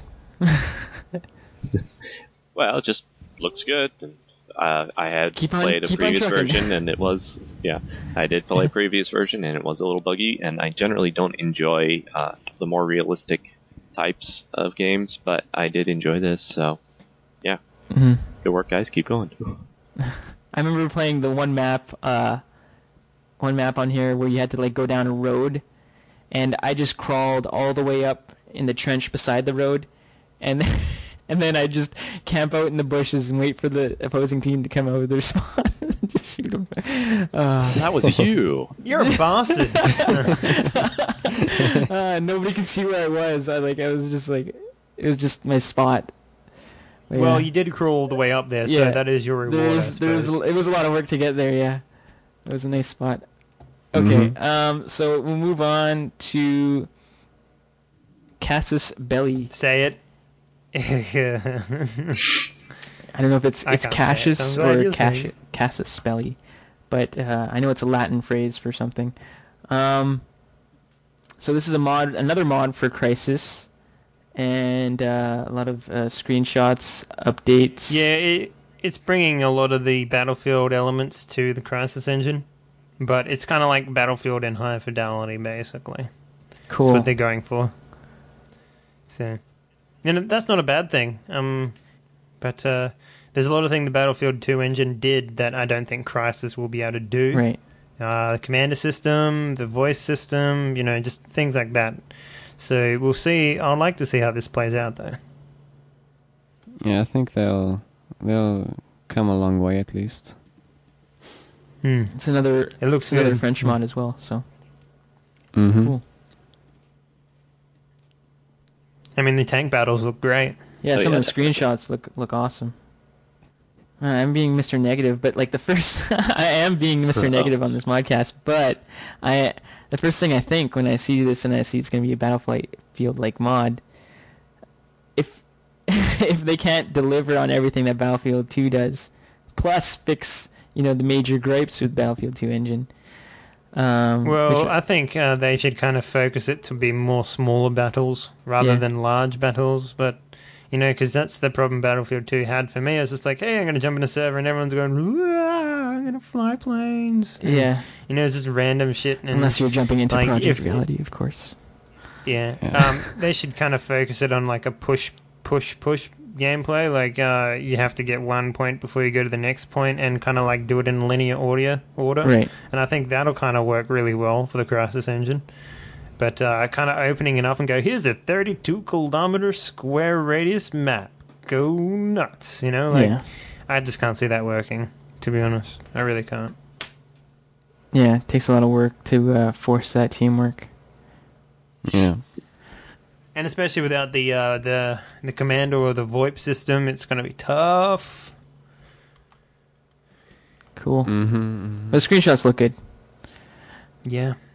All right, moving on. We'll go to uh, Raindrop. Raindrop is a Half-Life 2 mod, and it's got some amazing uh, level design in it, and this just showcases uh, a small update of some some more level design for the mod, uh, and and some updates to previous designs.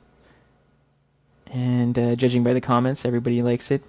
Of course, it's, it's You for know source. what? I'm still surprised what people can do with the Half Life 2 engine.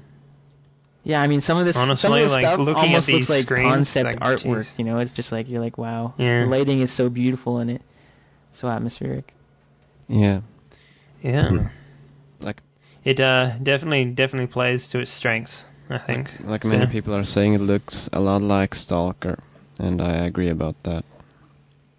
Yeah, I do too. Yeah, Does look like Stalker. Very Well, it is- distressed look. yeah, it, it is supposed to be somewhere in Russia, so There you go. same. Uh, Fifty-eight years have passed since living breathe, living breath was felt in this place. You wake up in an abandoned tunnel without even a name. So it's the the typical, you know, amnesia. Main character has amnesia plot, doesn't know what's going Maybe on. Maybe you just maybe you just don't have a name, dude. maybe just some dude without a name doesn't mean he has amnesia, right? It's like, hi, what's your name? I don't have one. But everyone's got a name, man. They're called something. But uh, yeah, it's got it's got kind of you know it hasn't revealed too much in the way of story. It's kind of keeping in the dark about that, um, which I kind of think is good. I like you know a lot of mods that uh, there's a lot of mods that reveal I think too much in terms of story right away because it's the first thing that they have nailed down. So they're like, here's our story. Um, but this is this seems All to be 28 pages of the Yeah. script. this seems to be taking a more mysterious, uh, mysterious road with that. But the Hmm. screenshots look awesome, so Yeah, they do. They've it'll got the be art. a joy to them. explore and uh, go through some of these levels once it is released. Hopefully, we can get a preview. Raindrop guys, if you're listening, send us a you know hit us up for a preview when you guys are ready. Um, Hell yeah. So up next is the news section. That's pretty much it for the hype section. That was a pretty long section. Wow, that was that was not very uh, explosive intro to the news section. The news section. You can do the news section, dude. Yeah. Yeah, I, I like doing the news. The news is fun. So, a few episodes ago, we had this little hint that something might be coming on ModDB, and that something has come. It is the ModDB store. Yay, store! Right, sweet. So now you can buy your ModDB shirts and stuff and support the site and look sexy while doing it. So, definitely uh, check that out. We've uh, speaking about shirts, we've also released a new competition to do with the store. We want you guys to design a shirt which will be sold in the store. You will win a copy of your shirt, and you will also win fifty dollars uh, for for good old games. Um, yeah, and that's a lot of games because their games are really cheap. They're like five dollars each, and uh, so fifty bucks. That's a shit ton of games. Uh, basically, all you got to do is design a T-shirt that uh, revolves around gaming culture, or ModDB, or modding, whatever you want to do. Uh, at the moment, we've got some pretty alright entries. Uh, a lot of them are just ModDB shirts. Uh, you can design shirts that aren't related to Mod ModDB, so keep that in mind. Uh, as long as people understand what they are. Some good concepts that we came up with a while ago was, uh, you know, insert name here source um, as a t-shirt. concepts. I mean, Yeah, but just to give people some ideas of like you know jokes that only modders can know and stuff like that, or like I made a zombie mod, you know, just stuff like that. Like, like w- what I would really like to see is more like uh, really well designed shirts that kind of you know, it'd be an awesome one if you take the crowbar what's that? and everyone would associate Yeah. that with like you know, Half Life, and then you go Half-Life plus, 2, and then yeah. you Yeah. you uh, put the ModDB wrench in there, and then you put equals, and then you put like the NS Skulk. That would be awesome. The NS Skulk. Natural oh, selection, natural the selection? Skulk. Right. Yeah, the, yeah. the Yeah. main the first main enemy from natural selection. That would be awesome. See something like Huh. that. That's just kind of like it's just a simple equation, but you know, at a glance, if anyone gets that, you can tell that they're a modder. they look at you funny, and then they, they kind of like smile, and then you can like totally like make mods with that. Well, it's funny because you know the shit's going I. I actually when I went to PAX last year, I bought a couple of shirts, and one of them was the Yeah. uh, the fruit fucker shirt, which is a fruit fucker, Oh, and he's like yeah. ready to pounce on an orange, right? And I actually wore that to Yeah. GDC, and so I was at some of the indie parties, and people would just walk up to me out of the blue while I'm in a conversation, and be like, "Excuse me, that shirt rocks. It's awesome," you know, and I'd be like, "Oh, cool, Yeah. thanks, man." Dude, I totally want a fruit fucker shirt too. Like, totally do. Like, as soon as I saw that strip, I'm just like, damn, I got to get a shirt of that. yeah, no, it's, it's, But, it's an uh, awesome shirt, and it's you know it's a conversation sh- starter. So. so, uh, So yeah. I mean, yeah. So shirts along those sorts of line, you know, you, at first glance, I mean, there's been submissions that have been submitted to the WIP threads that you know they have a paragraph of text on them, it's, it's almost like a, a walking billboard. And we don't want it to Yeah. be like that for for ModDB, where you have to like read everything and uh, yeah, and it doesn't it There was doesn't look good a, as uh, well as a shirt. There was also a shirt submitted, which is just a picture of me, pink. I, I, I think they they think you're flamboyant, Why? Dave. Oh, fuck you, Ryan. Why? Why pink? Could have been blue, man. Could have been blue. You know? Why pink? Whatever. I, I'm done. I'm done. Um. So, so no pictures of me. That's a rule. um. But yeah, definitely, it's it's a good good opportunity to. Uh, you know what? I want to see. I want to see a no katana shirt. Like, that'd be awesome. I'd buy that. Brian would buy that too, but uh, you know he's off working the cows at the moment. So. All right, so up next we have uh, the Spotlight for March, which uh, Yep, features That's right. all the great mods that were listed last month. It's actually a pretty them, pretty decent mod. list. yeah, I mean month, Fistful so- of Frags, Nameless mod, Mars Wars, uh, Slipstream, Slipstream, which uh, Peter did an article about, which is our next Yep, news item. Uh, Peter. Segue, we're full of them Um, today. yeah, I'm really slick with this. Peter, why don't you tell us about uh, your your Slipstream Impressions article and just kind of basic, basically, for anyone that, that hasn't read it or hasn't checked out any Homeworld 2 mods or hasn't checked out Slipstream itself, just kind of sum it up, give a short synopsis about what the mod is about, and whether or not it's worth the price of admission. Of admission. Well, They would- considering it's free. Uh, well, But a lot of people Yeah, take it- take take the bandwidth into consideration as well.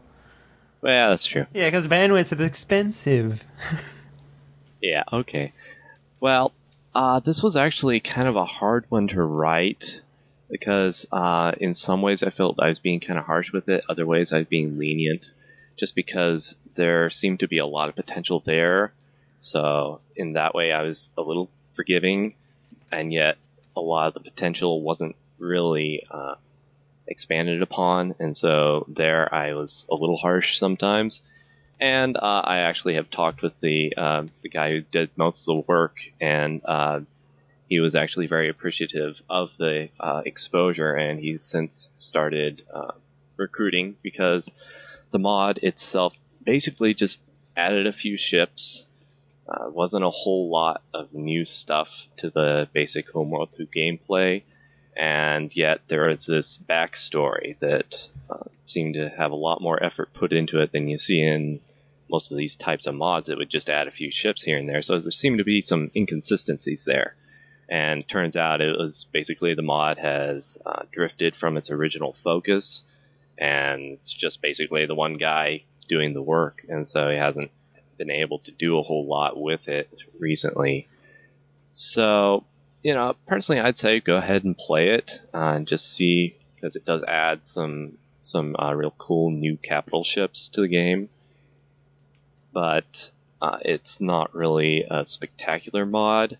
But I think it really does have truly potential to be one if you can get some people. So if you have any experience modding in Homeworld 2 or like to get into that, I'd encourage you to go help this guy out because I think he uh, could use the help and deserves it. Yeah, I, I mean, I think uh, you know, I edited the article and uh, just reading through it, I think it was a very balanced opinion, and and you did you know point out some criticisms there, which is I think is good. And as you pointed out, when the guy contacted you, he was very appreciative of not only the exposure but the tr- critiques that you gave him, and kind of as a result made him reassess you know the mod and, and the direction that he was going in. Which I mean, otherwise he would have just kind of kept on going the direction he was. So, I mean, we, we may not know it, but some of these articles are very important not only to to the public but the developers themselves. It kind of gives them concentrated opinion because there's a lot of people that play these mods, and you know they'll leave comment, yeah, this was cool, thanks, thanks for putting together, but you know without sometimes these articles, you know, you actually have to think a lot about how the mod actually plays and, and put a little bit more thought into into uh, the mechanics behind it and that results in you know more in-depth uh, comments and criticisms. And uh, sometimes you know for the smaller mods like this one, I don't think developers get that a lot of the time. So you know you did a good job on the on the article, I think. Yeah, thank you. And uh, there's also some comments on the article itself where people started giving some more detailed feedback, which I think is really great because it's bringing out people who they didn't really comment, I don't think, on the, the actual mod itself. And then here they come out with these uh, comments and criticisms uh, that they're starting to discuss. And I think that's, that's something that I really would encourage. It's, I don't want to be um, known as somebody who just praises the, the good mods and trashes the ones that are a little more amateurish. I want to be able to uh, bring out mods that may be a little less uh, well known and try to help them if I can. So, but I do have yeah. to be honest. So, yeah. Well, I mean, no, it's, it was put together very, very well, and and just the fact that it's you know stimulating that sort of discussion just is a good thing. So that's cool. So Slipstream, the price of freedom, and I've you know I've and wanted I've, to write an article about that for so long. So when you actually said that you're reviewing that, I'm like, oh, awesome, awesome, because I actually wanted yeah, well, to take a look or give it some exposure. Yeah, well, I've been meaning to play it for a while, and then I started just started writing articles. It just seemed like the logical thing. And I'm happy that uh, in the uh, actually the the uh, spotlight, the mod spotlight, the video used for Slipstream was one that I took for the article, so I'm kind of happy yeah, about that. Yeah, well, there's there's no way I'm going to be able to get into that type of game and uh, within like a few days and get footage that I can understand and see that is different. You know, like that's that's the problem with a lot of these games. Like when when Slipstream come out, I can't really get the footage myself, mainly because I don't know all that much what's different from the original. So it's it's always good to have footage of your mod in your profile just for such occasions that I can use them you know, and sometimes they're just such low quality that I can't even like physically use or them they at overlay all. So, like heavy metal over, over top. Oh god, yeah. Well, and like yeah, for the Mideast Crisis 2, all they the only video they had up there, I think, was a trailer or two that was just didn't very well show the gameplay for my article. So I ended up yeah. taking video myself, and I'll probably be doing that for all my articles now. So that's awesome. That's awesome. Yeah, people yeah. really do appreciate. I think you know that uh, just showing the gameplay behind it. Those yeah, those Mech Two videos were awesome, and I you know I Smurf told me that he really liked uh, your article and the work that you did for it. So getting a lot of good praise. Getting a lot of good praise. And that's why Peter rocks. so I guess we'll move on to what you've been playing. Uh, let's Ryan stealing the show. Woo, go Ryan. just just talk, means I can sit back and relax. Much, yeah, you talk too much. I know. This is awesome. Anyways, uh, yeah, what you been you. playing? Let's start off with uh, Lucas first, since he's been quiet for a while. Yeah. Hi, Lucas. You're I'm really, I'm really excited to hear about uh, the games that uh, Lucas and Peter have been playing Bird of Prey. Uh, just because I yeah. haven't checked them out, but uh, the profiles behind them look look pretty good. So let's start off with Lucas first. Yeah, um, I played four games this week that I'm going to talk about, and uh, the first one is Spelunky, and uh, it's basically a. It looks like Super Mario kind of, and it plays like Super Mario, the first Super Mario games. It's like pixel graphics and 2D from the side, uh, yeah, platformer, and uh, Yeah, it's uh, it's about the random generated caves, and I think the goal is just to get as high of a score as you can. Mm, You get score by uh, killing. Wait, you get score by getting money. Yeah, that's it. Getting money, and you get that money from uh, like using bombs. There are different different items you can use. You can use bombs to blow up walls, and there might be gold there, and uh, there are gold lying around, and you can find gems and stuff like that. And there are like many many different items. I'm not sure. I haven't even used all of them, and I've played the game like 50 times or something.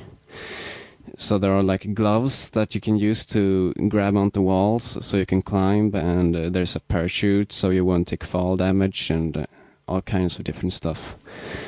And So it's almost like lemmings, then. Almost, it kind of sounds like. no, not not at all. Actually, it's because you're a single. You're you're only yourself, so to speak. So you're not controlling anyone. So it's like a platform. It's a platformer with a ton of items. yeah, and and the and the levels all are, are randomly generated uh, to an extent. I think there are like blocks that are uh, that are handmade and then they are put together on random because there are some places that I can, uh, yeah, that I have seen from other levels. Anyways, um, oh, okay. So it's got very high replay value because also everything is is random as I said, and uh, even stores and stuff like that. You get items either from stores or from. Oh, this is so deep, man. Uh, from different stores, there are like bomb stores and there are item stores, and there are different items every time. And there's like one store where you can buy health for uh, very much money, and uh, your health is very precious. You begin with, I think, four health points or three or something, and you lose one health point, and uh, those are, when you get attacked, that is, and those are uh, kept for the whole game. So, in order to get more health, you have to rescue a um, a girl. So you take this girl and get her to the exit without killing her, preferably, and. Uh, at the, the end of the level you um, get health and you can also in some places buy health for very very uh, much money Mm, crazy. Sounds like a pretty deep platformer. Like it Yeah. sounds like you know it looks pretty simple, but the, the mechanics behind it and the sheer amount of items sounds appealing. yeah exactly and there's so it's so deep man i, I i'm thinking i might have only seen the tip of the iceberg because because i came to one level it seemed uh, random i had played for a while uh, where there was like um, some other team or other theme because most levels are caves as you might have seen in the screenshots and uh, this level was like some kind of temple or something. But uh, yeah and it's all it's all exploring in this game because you need to find out what then all the items do so you just buy them just to see what it, they do. And in this level i uh, i went forward like maybe a few squares and then i saw flowers uh, a flower enemy kind of thing. So i thought i'd jump on it and it ate me. So it was game over The old Crazy, man eating so- flower trick. So and this is after this is after playing through the game like 50 times. Yeah, no. Well, it's arcade, so you play through it, and if you die, you have to start over again. Uh, so I think And I it have totally come, changes. Yeah, so I think I had uh, Oh, like wow. come far enough there, like um, beat enough levels in order to come to that special level or something. Oh, crazy. So keeps on throwing new stuff at you. That's cool. Yeah. Well, it's not on ModDB yet. Hopefully, we can get it on ModDB. And uh, it was actually the one of the guys behind this was uh, you know one half of the team behind Aquaria. So, I mean, it's got some credentials behind it. Um, so yeah, that's Spelunky. Mm-hmm. Cool. Uh, yeah. What's the other game? game I've been playing? Shall I continue, or someone else wanna? yeah, sure. Keep on going. Go ahead. Yeah. Um, I've also been playing Tag: The Power of Paint. That's basically a student project, kind of like a tech demo, because it's pretty short. Um, what you do in this this game is uh, that you get a gun that you can shoot different colors with. So you get this gun, and uh, you can shoot uh, green, red, or blue. Uh, later into the game, you get to them one by one, and you get taught how to use them and stuff like that. Anyway, the green one, when you walk on it, you spray it on the ground and you walk on it, and it makes you jump. So it's like a spring or something. You can use it to like wall jump up high places, and uh, all sorts of things. And uh, then there's a red color that makes you run fast. So you can use it to on ramps, so you can fly off and uh, like jump further. And then there's the blue one that makes you stick to surfaces, uh, so you can walk on walls and in ceilings. And uh, it's kind of like Portal in that sense because you can make so many different puzzles with it. But uh, I'm a bit disappointed that there weren't more levels because uh, it was really fun and I've played through it two times. Uh, yeah, I'd like more. But you just played the demo, right? It's just a demo. There's a full game Did also. you just play through the demo, or did you play for the full full game? There's a full game. like you, didn't didn't you say that they were selling it or no? No, they, I don't think they're selling it. It's just a student project. So. Oh, okay. uh, at least I, I thought don't- earlier you uh, said that they were selling it. No, no, I don't think so. Oh, okay. All I remember that too. I thought you said they were selling it for five bucks. I'm like, oh, really? What? No, yeah, that was another yeah, I game. heard that too. Actually, That was another Oh, game. okay, That, that okay. was Caster. I'm talking about. So, that um. Oh, that was Caster. Lucas, okay, okay. just out of curiosity, just out of curiosity, um, if I throw red paint down on the ground, sprint, uh, throw green paint down on the ground, jump, and uh, put another splub of green paint on the wall that I'm jumping onto, will I jump off that wall in a different angle, or does it not work? yeah, it like works that? No, like that. what- You can do that. yeah, yeah. You can combine the paint to like kind of like do combos and stuff. But when you Yeah. put down the red paint, it doesn't make you jump farther. Like the, the inertia doesn't No, carry the over. green paint. I mean, if you put down yeah. the red Yeah. paint and then you run on that, and then you do green paint, you will do a longer jump because you're running faster. So it works like that. So you, I mean, like, um, you, you said you could walk on roo- uh, walls and stuff like that with the blue Mhm. paint, but um, I'm interested to know if the green paint on a wall will make you jump, even though you're not technically walking Yeah, on it it. Yeah, you you do. jump. You can. You You, can have to like jumps. bounce in between walls sometimes and like shimmy your way up. Mhm. So, because I actually played this at GDC, so so uh, I did I did try out a couple levels of it, and it and it is really like a compliment for a student project. I mean, a lot of people are kind of throwing around that it puts out the same vibes as Portal itself. So, uh, you know, I think that's quite an accomplishment for especially for a student project. I don't know exactly what they're doing uh, in terms of like if they're going to make it into. Uh, Oh, Valve's buying it. Valve's gonna buy them up. um, but yeah, it's it's a pretty interesting game to try out. I mean, Yeah. if you like puzzle games, if you like anything, in the- especially in the vein of Portal, uh, definitely want to try it out because it is the same, same kind of, uh, same genre, same kind of vibe that it puts out. I mean, minus the story in Portal and the humor, uh, all the puzzle elements are there. Yeah, I'm hoping they do something out of this because that would be really cool. Yeah, it Mhm. looks really intriguing. yeah it's it's it looks good also it's not i i mean the way i have no idea how they did that but somehow they can have like infinite infinite colors like textures uh, stuff on everything so you can just spray color everywhere it's not like you're limited in that way so yeah. It's, Right, it's yeah, they just- advanced in technology too like hmm Yeah, well, I mean, I, the the geometry for the levels and stuff seems pretty uh, simple, so I think they're afforded some room for for decal amounts through that. yeah. Because I'm writing yet another article, and this is The Battle for Wesnoth, which is actually a rather old project. It was started in 2003 and uh, has since released many different versions. It's an open source, uh, fantasy themed turn based strategy game, which you don't see a whole lot of nowadays, so much outside of maybe the handheld market. And uh, it's actually very well so this is along so- the same line as like uh, Fire Emblem, is it?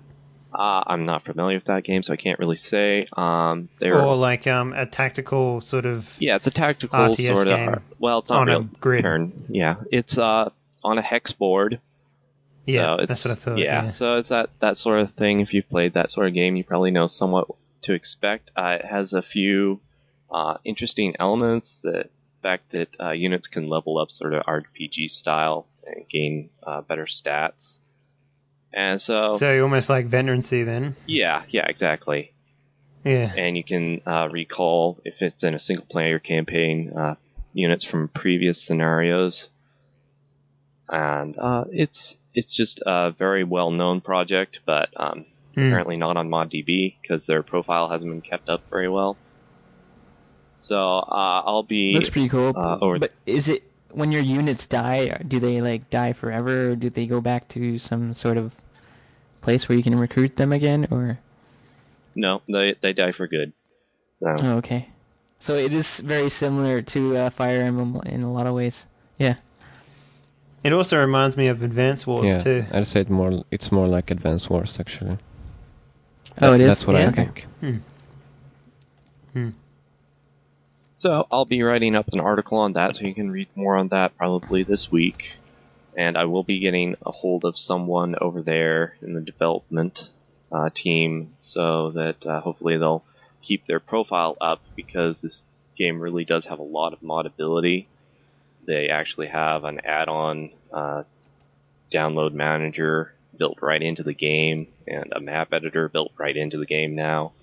So I think it'd be a really good game to mod if you're just starting out, just to get the full feel of planning out a mod and actually executing it and releasing it to the public. So That's cool, man. Yeah. Well. that's West. Yeah. I, cool. I, I hope that you do get someone from the development team because uh, I'm sure they would appreciate the exposure as well.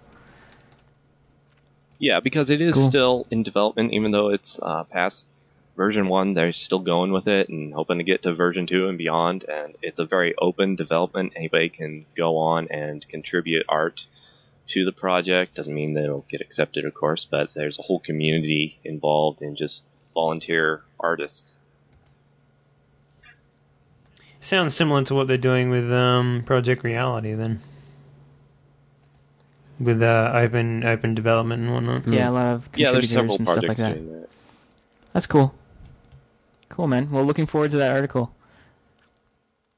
Maybe I'll just try out the game in my free time as well. Yeah, you should. It's Cool. Yeah, When you when you finished all the other 300 games you've never finished.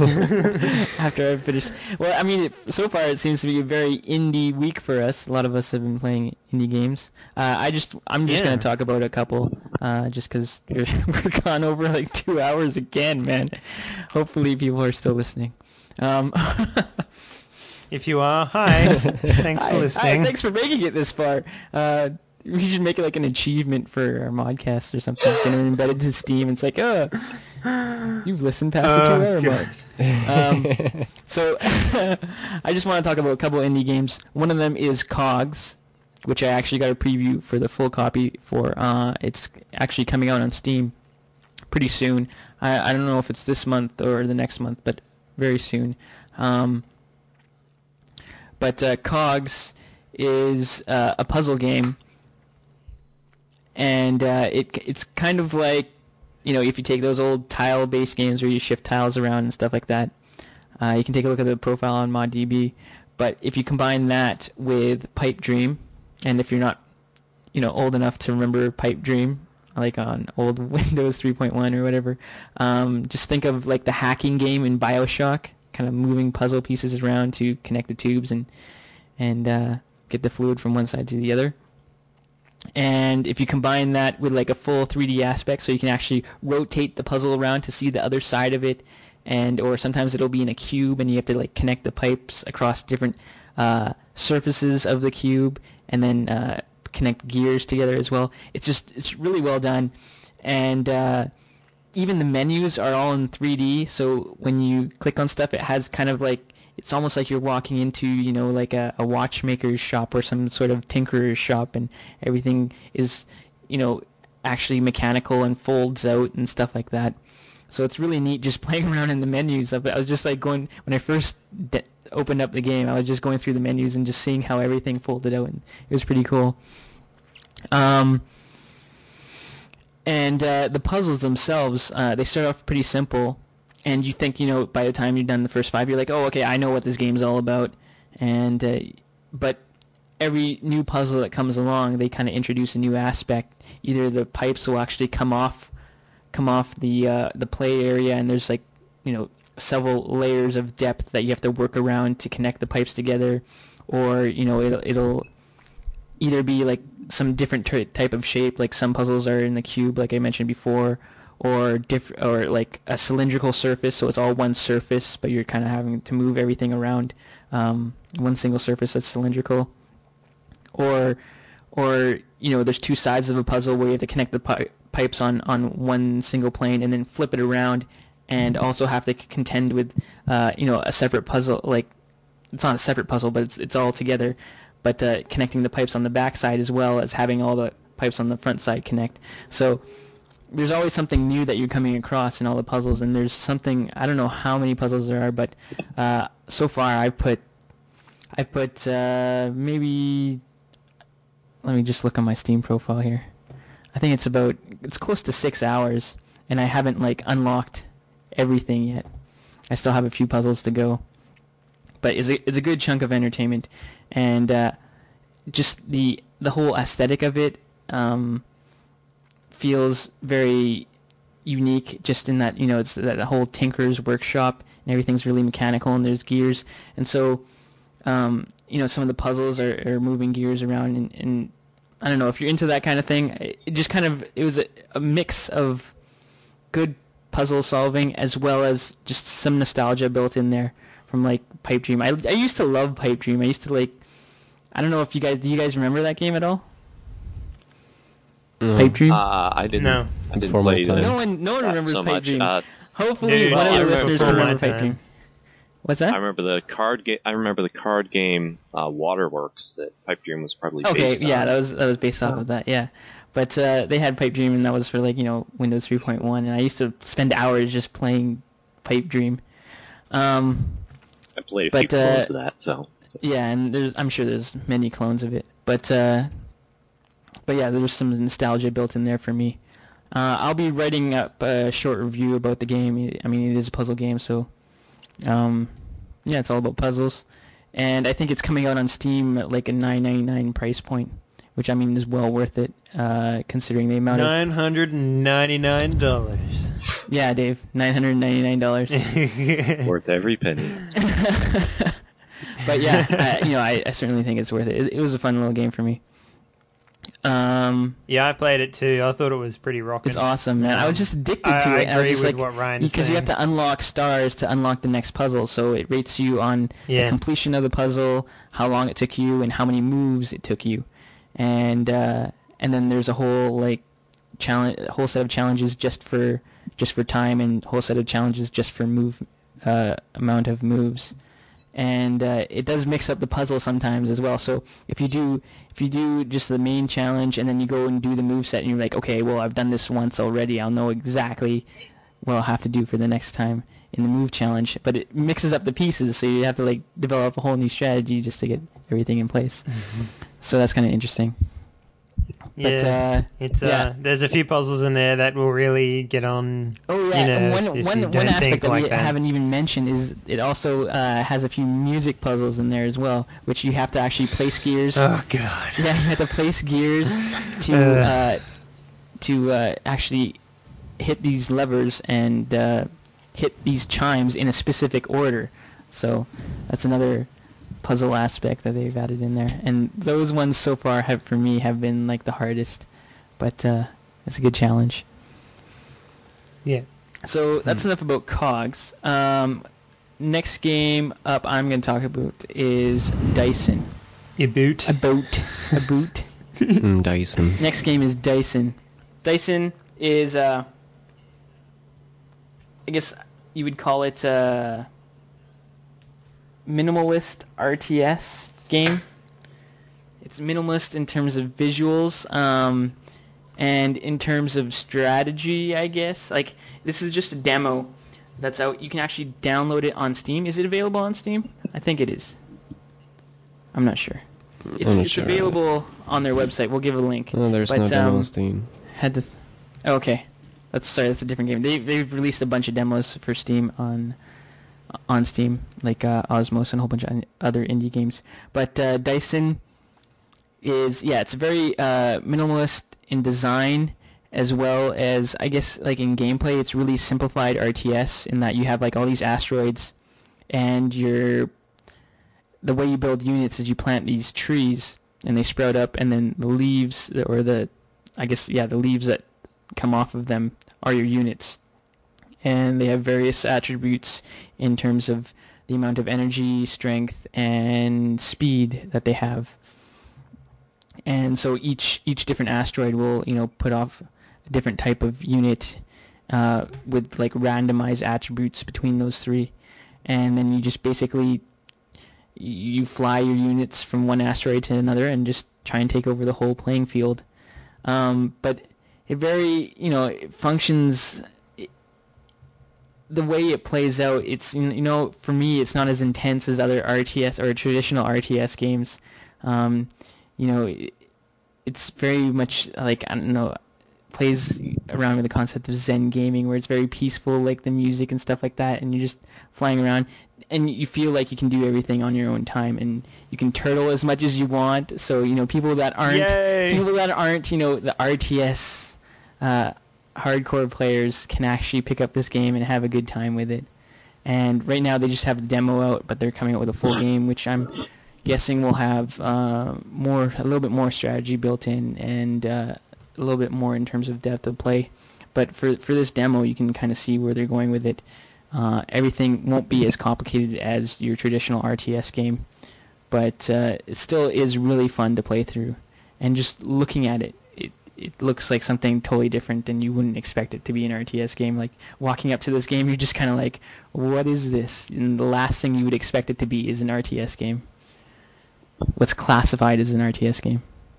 Yeah. So, Lucas, you played this, right? And I, I don't know if you agree or not. Yeah, I played it. I think it. Um, well, it's fun, but I got bored after a while because it's uh, so slow paced. So I uh, I just ended up I just ended up turtling until until until I had enough units to take him out. Or if you could see that he was going away with his units from the asteroid, then you just take your units to his asteroid and then you have it. Yeah, so I think it's it it isn't deep enough really because there aren't really that many strategies you can deploy. That what it, that's what it feels like to me. No, yeah, I, I totally understand that, and I think it's you know it's not for the RTS hardcore player, but for someone that's not good at RTS, like I think Dave would enjoy this. He'd be like, "Oh, this is pretty cool." I mean, Scott, Hey, hey, hey, no, no, hey, it's not a slate against you. This is- throw this me is in not- that. Don't not- throw me no, in that no, no, This is just your natural ability as a gamer. You're just not built for RTS games, and that's cool. You know, I'm not really built for RTS games too. I'm kind of like an average RTS gamer, I guess, or or slightly Uh-huh. below average. Um, Uh-huh. but you know, Scott is one. not a not a slight against Scott at all, but he loved this game, and he just like he just downloaded on his laptop when we were in the when we were in the hotel room and just just just playing it. I think half the fun is just looking at it, and it's just so original and unique to look at. And when you zoom out, it's almost like little cells congregating around. Um, but uh, yeah, for for people that like light RTS play, I think this would be very enjoyable for them. Indeed. Like Dave.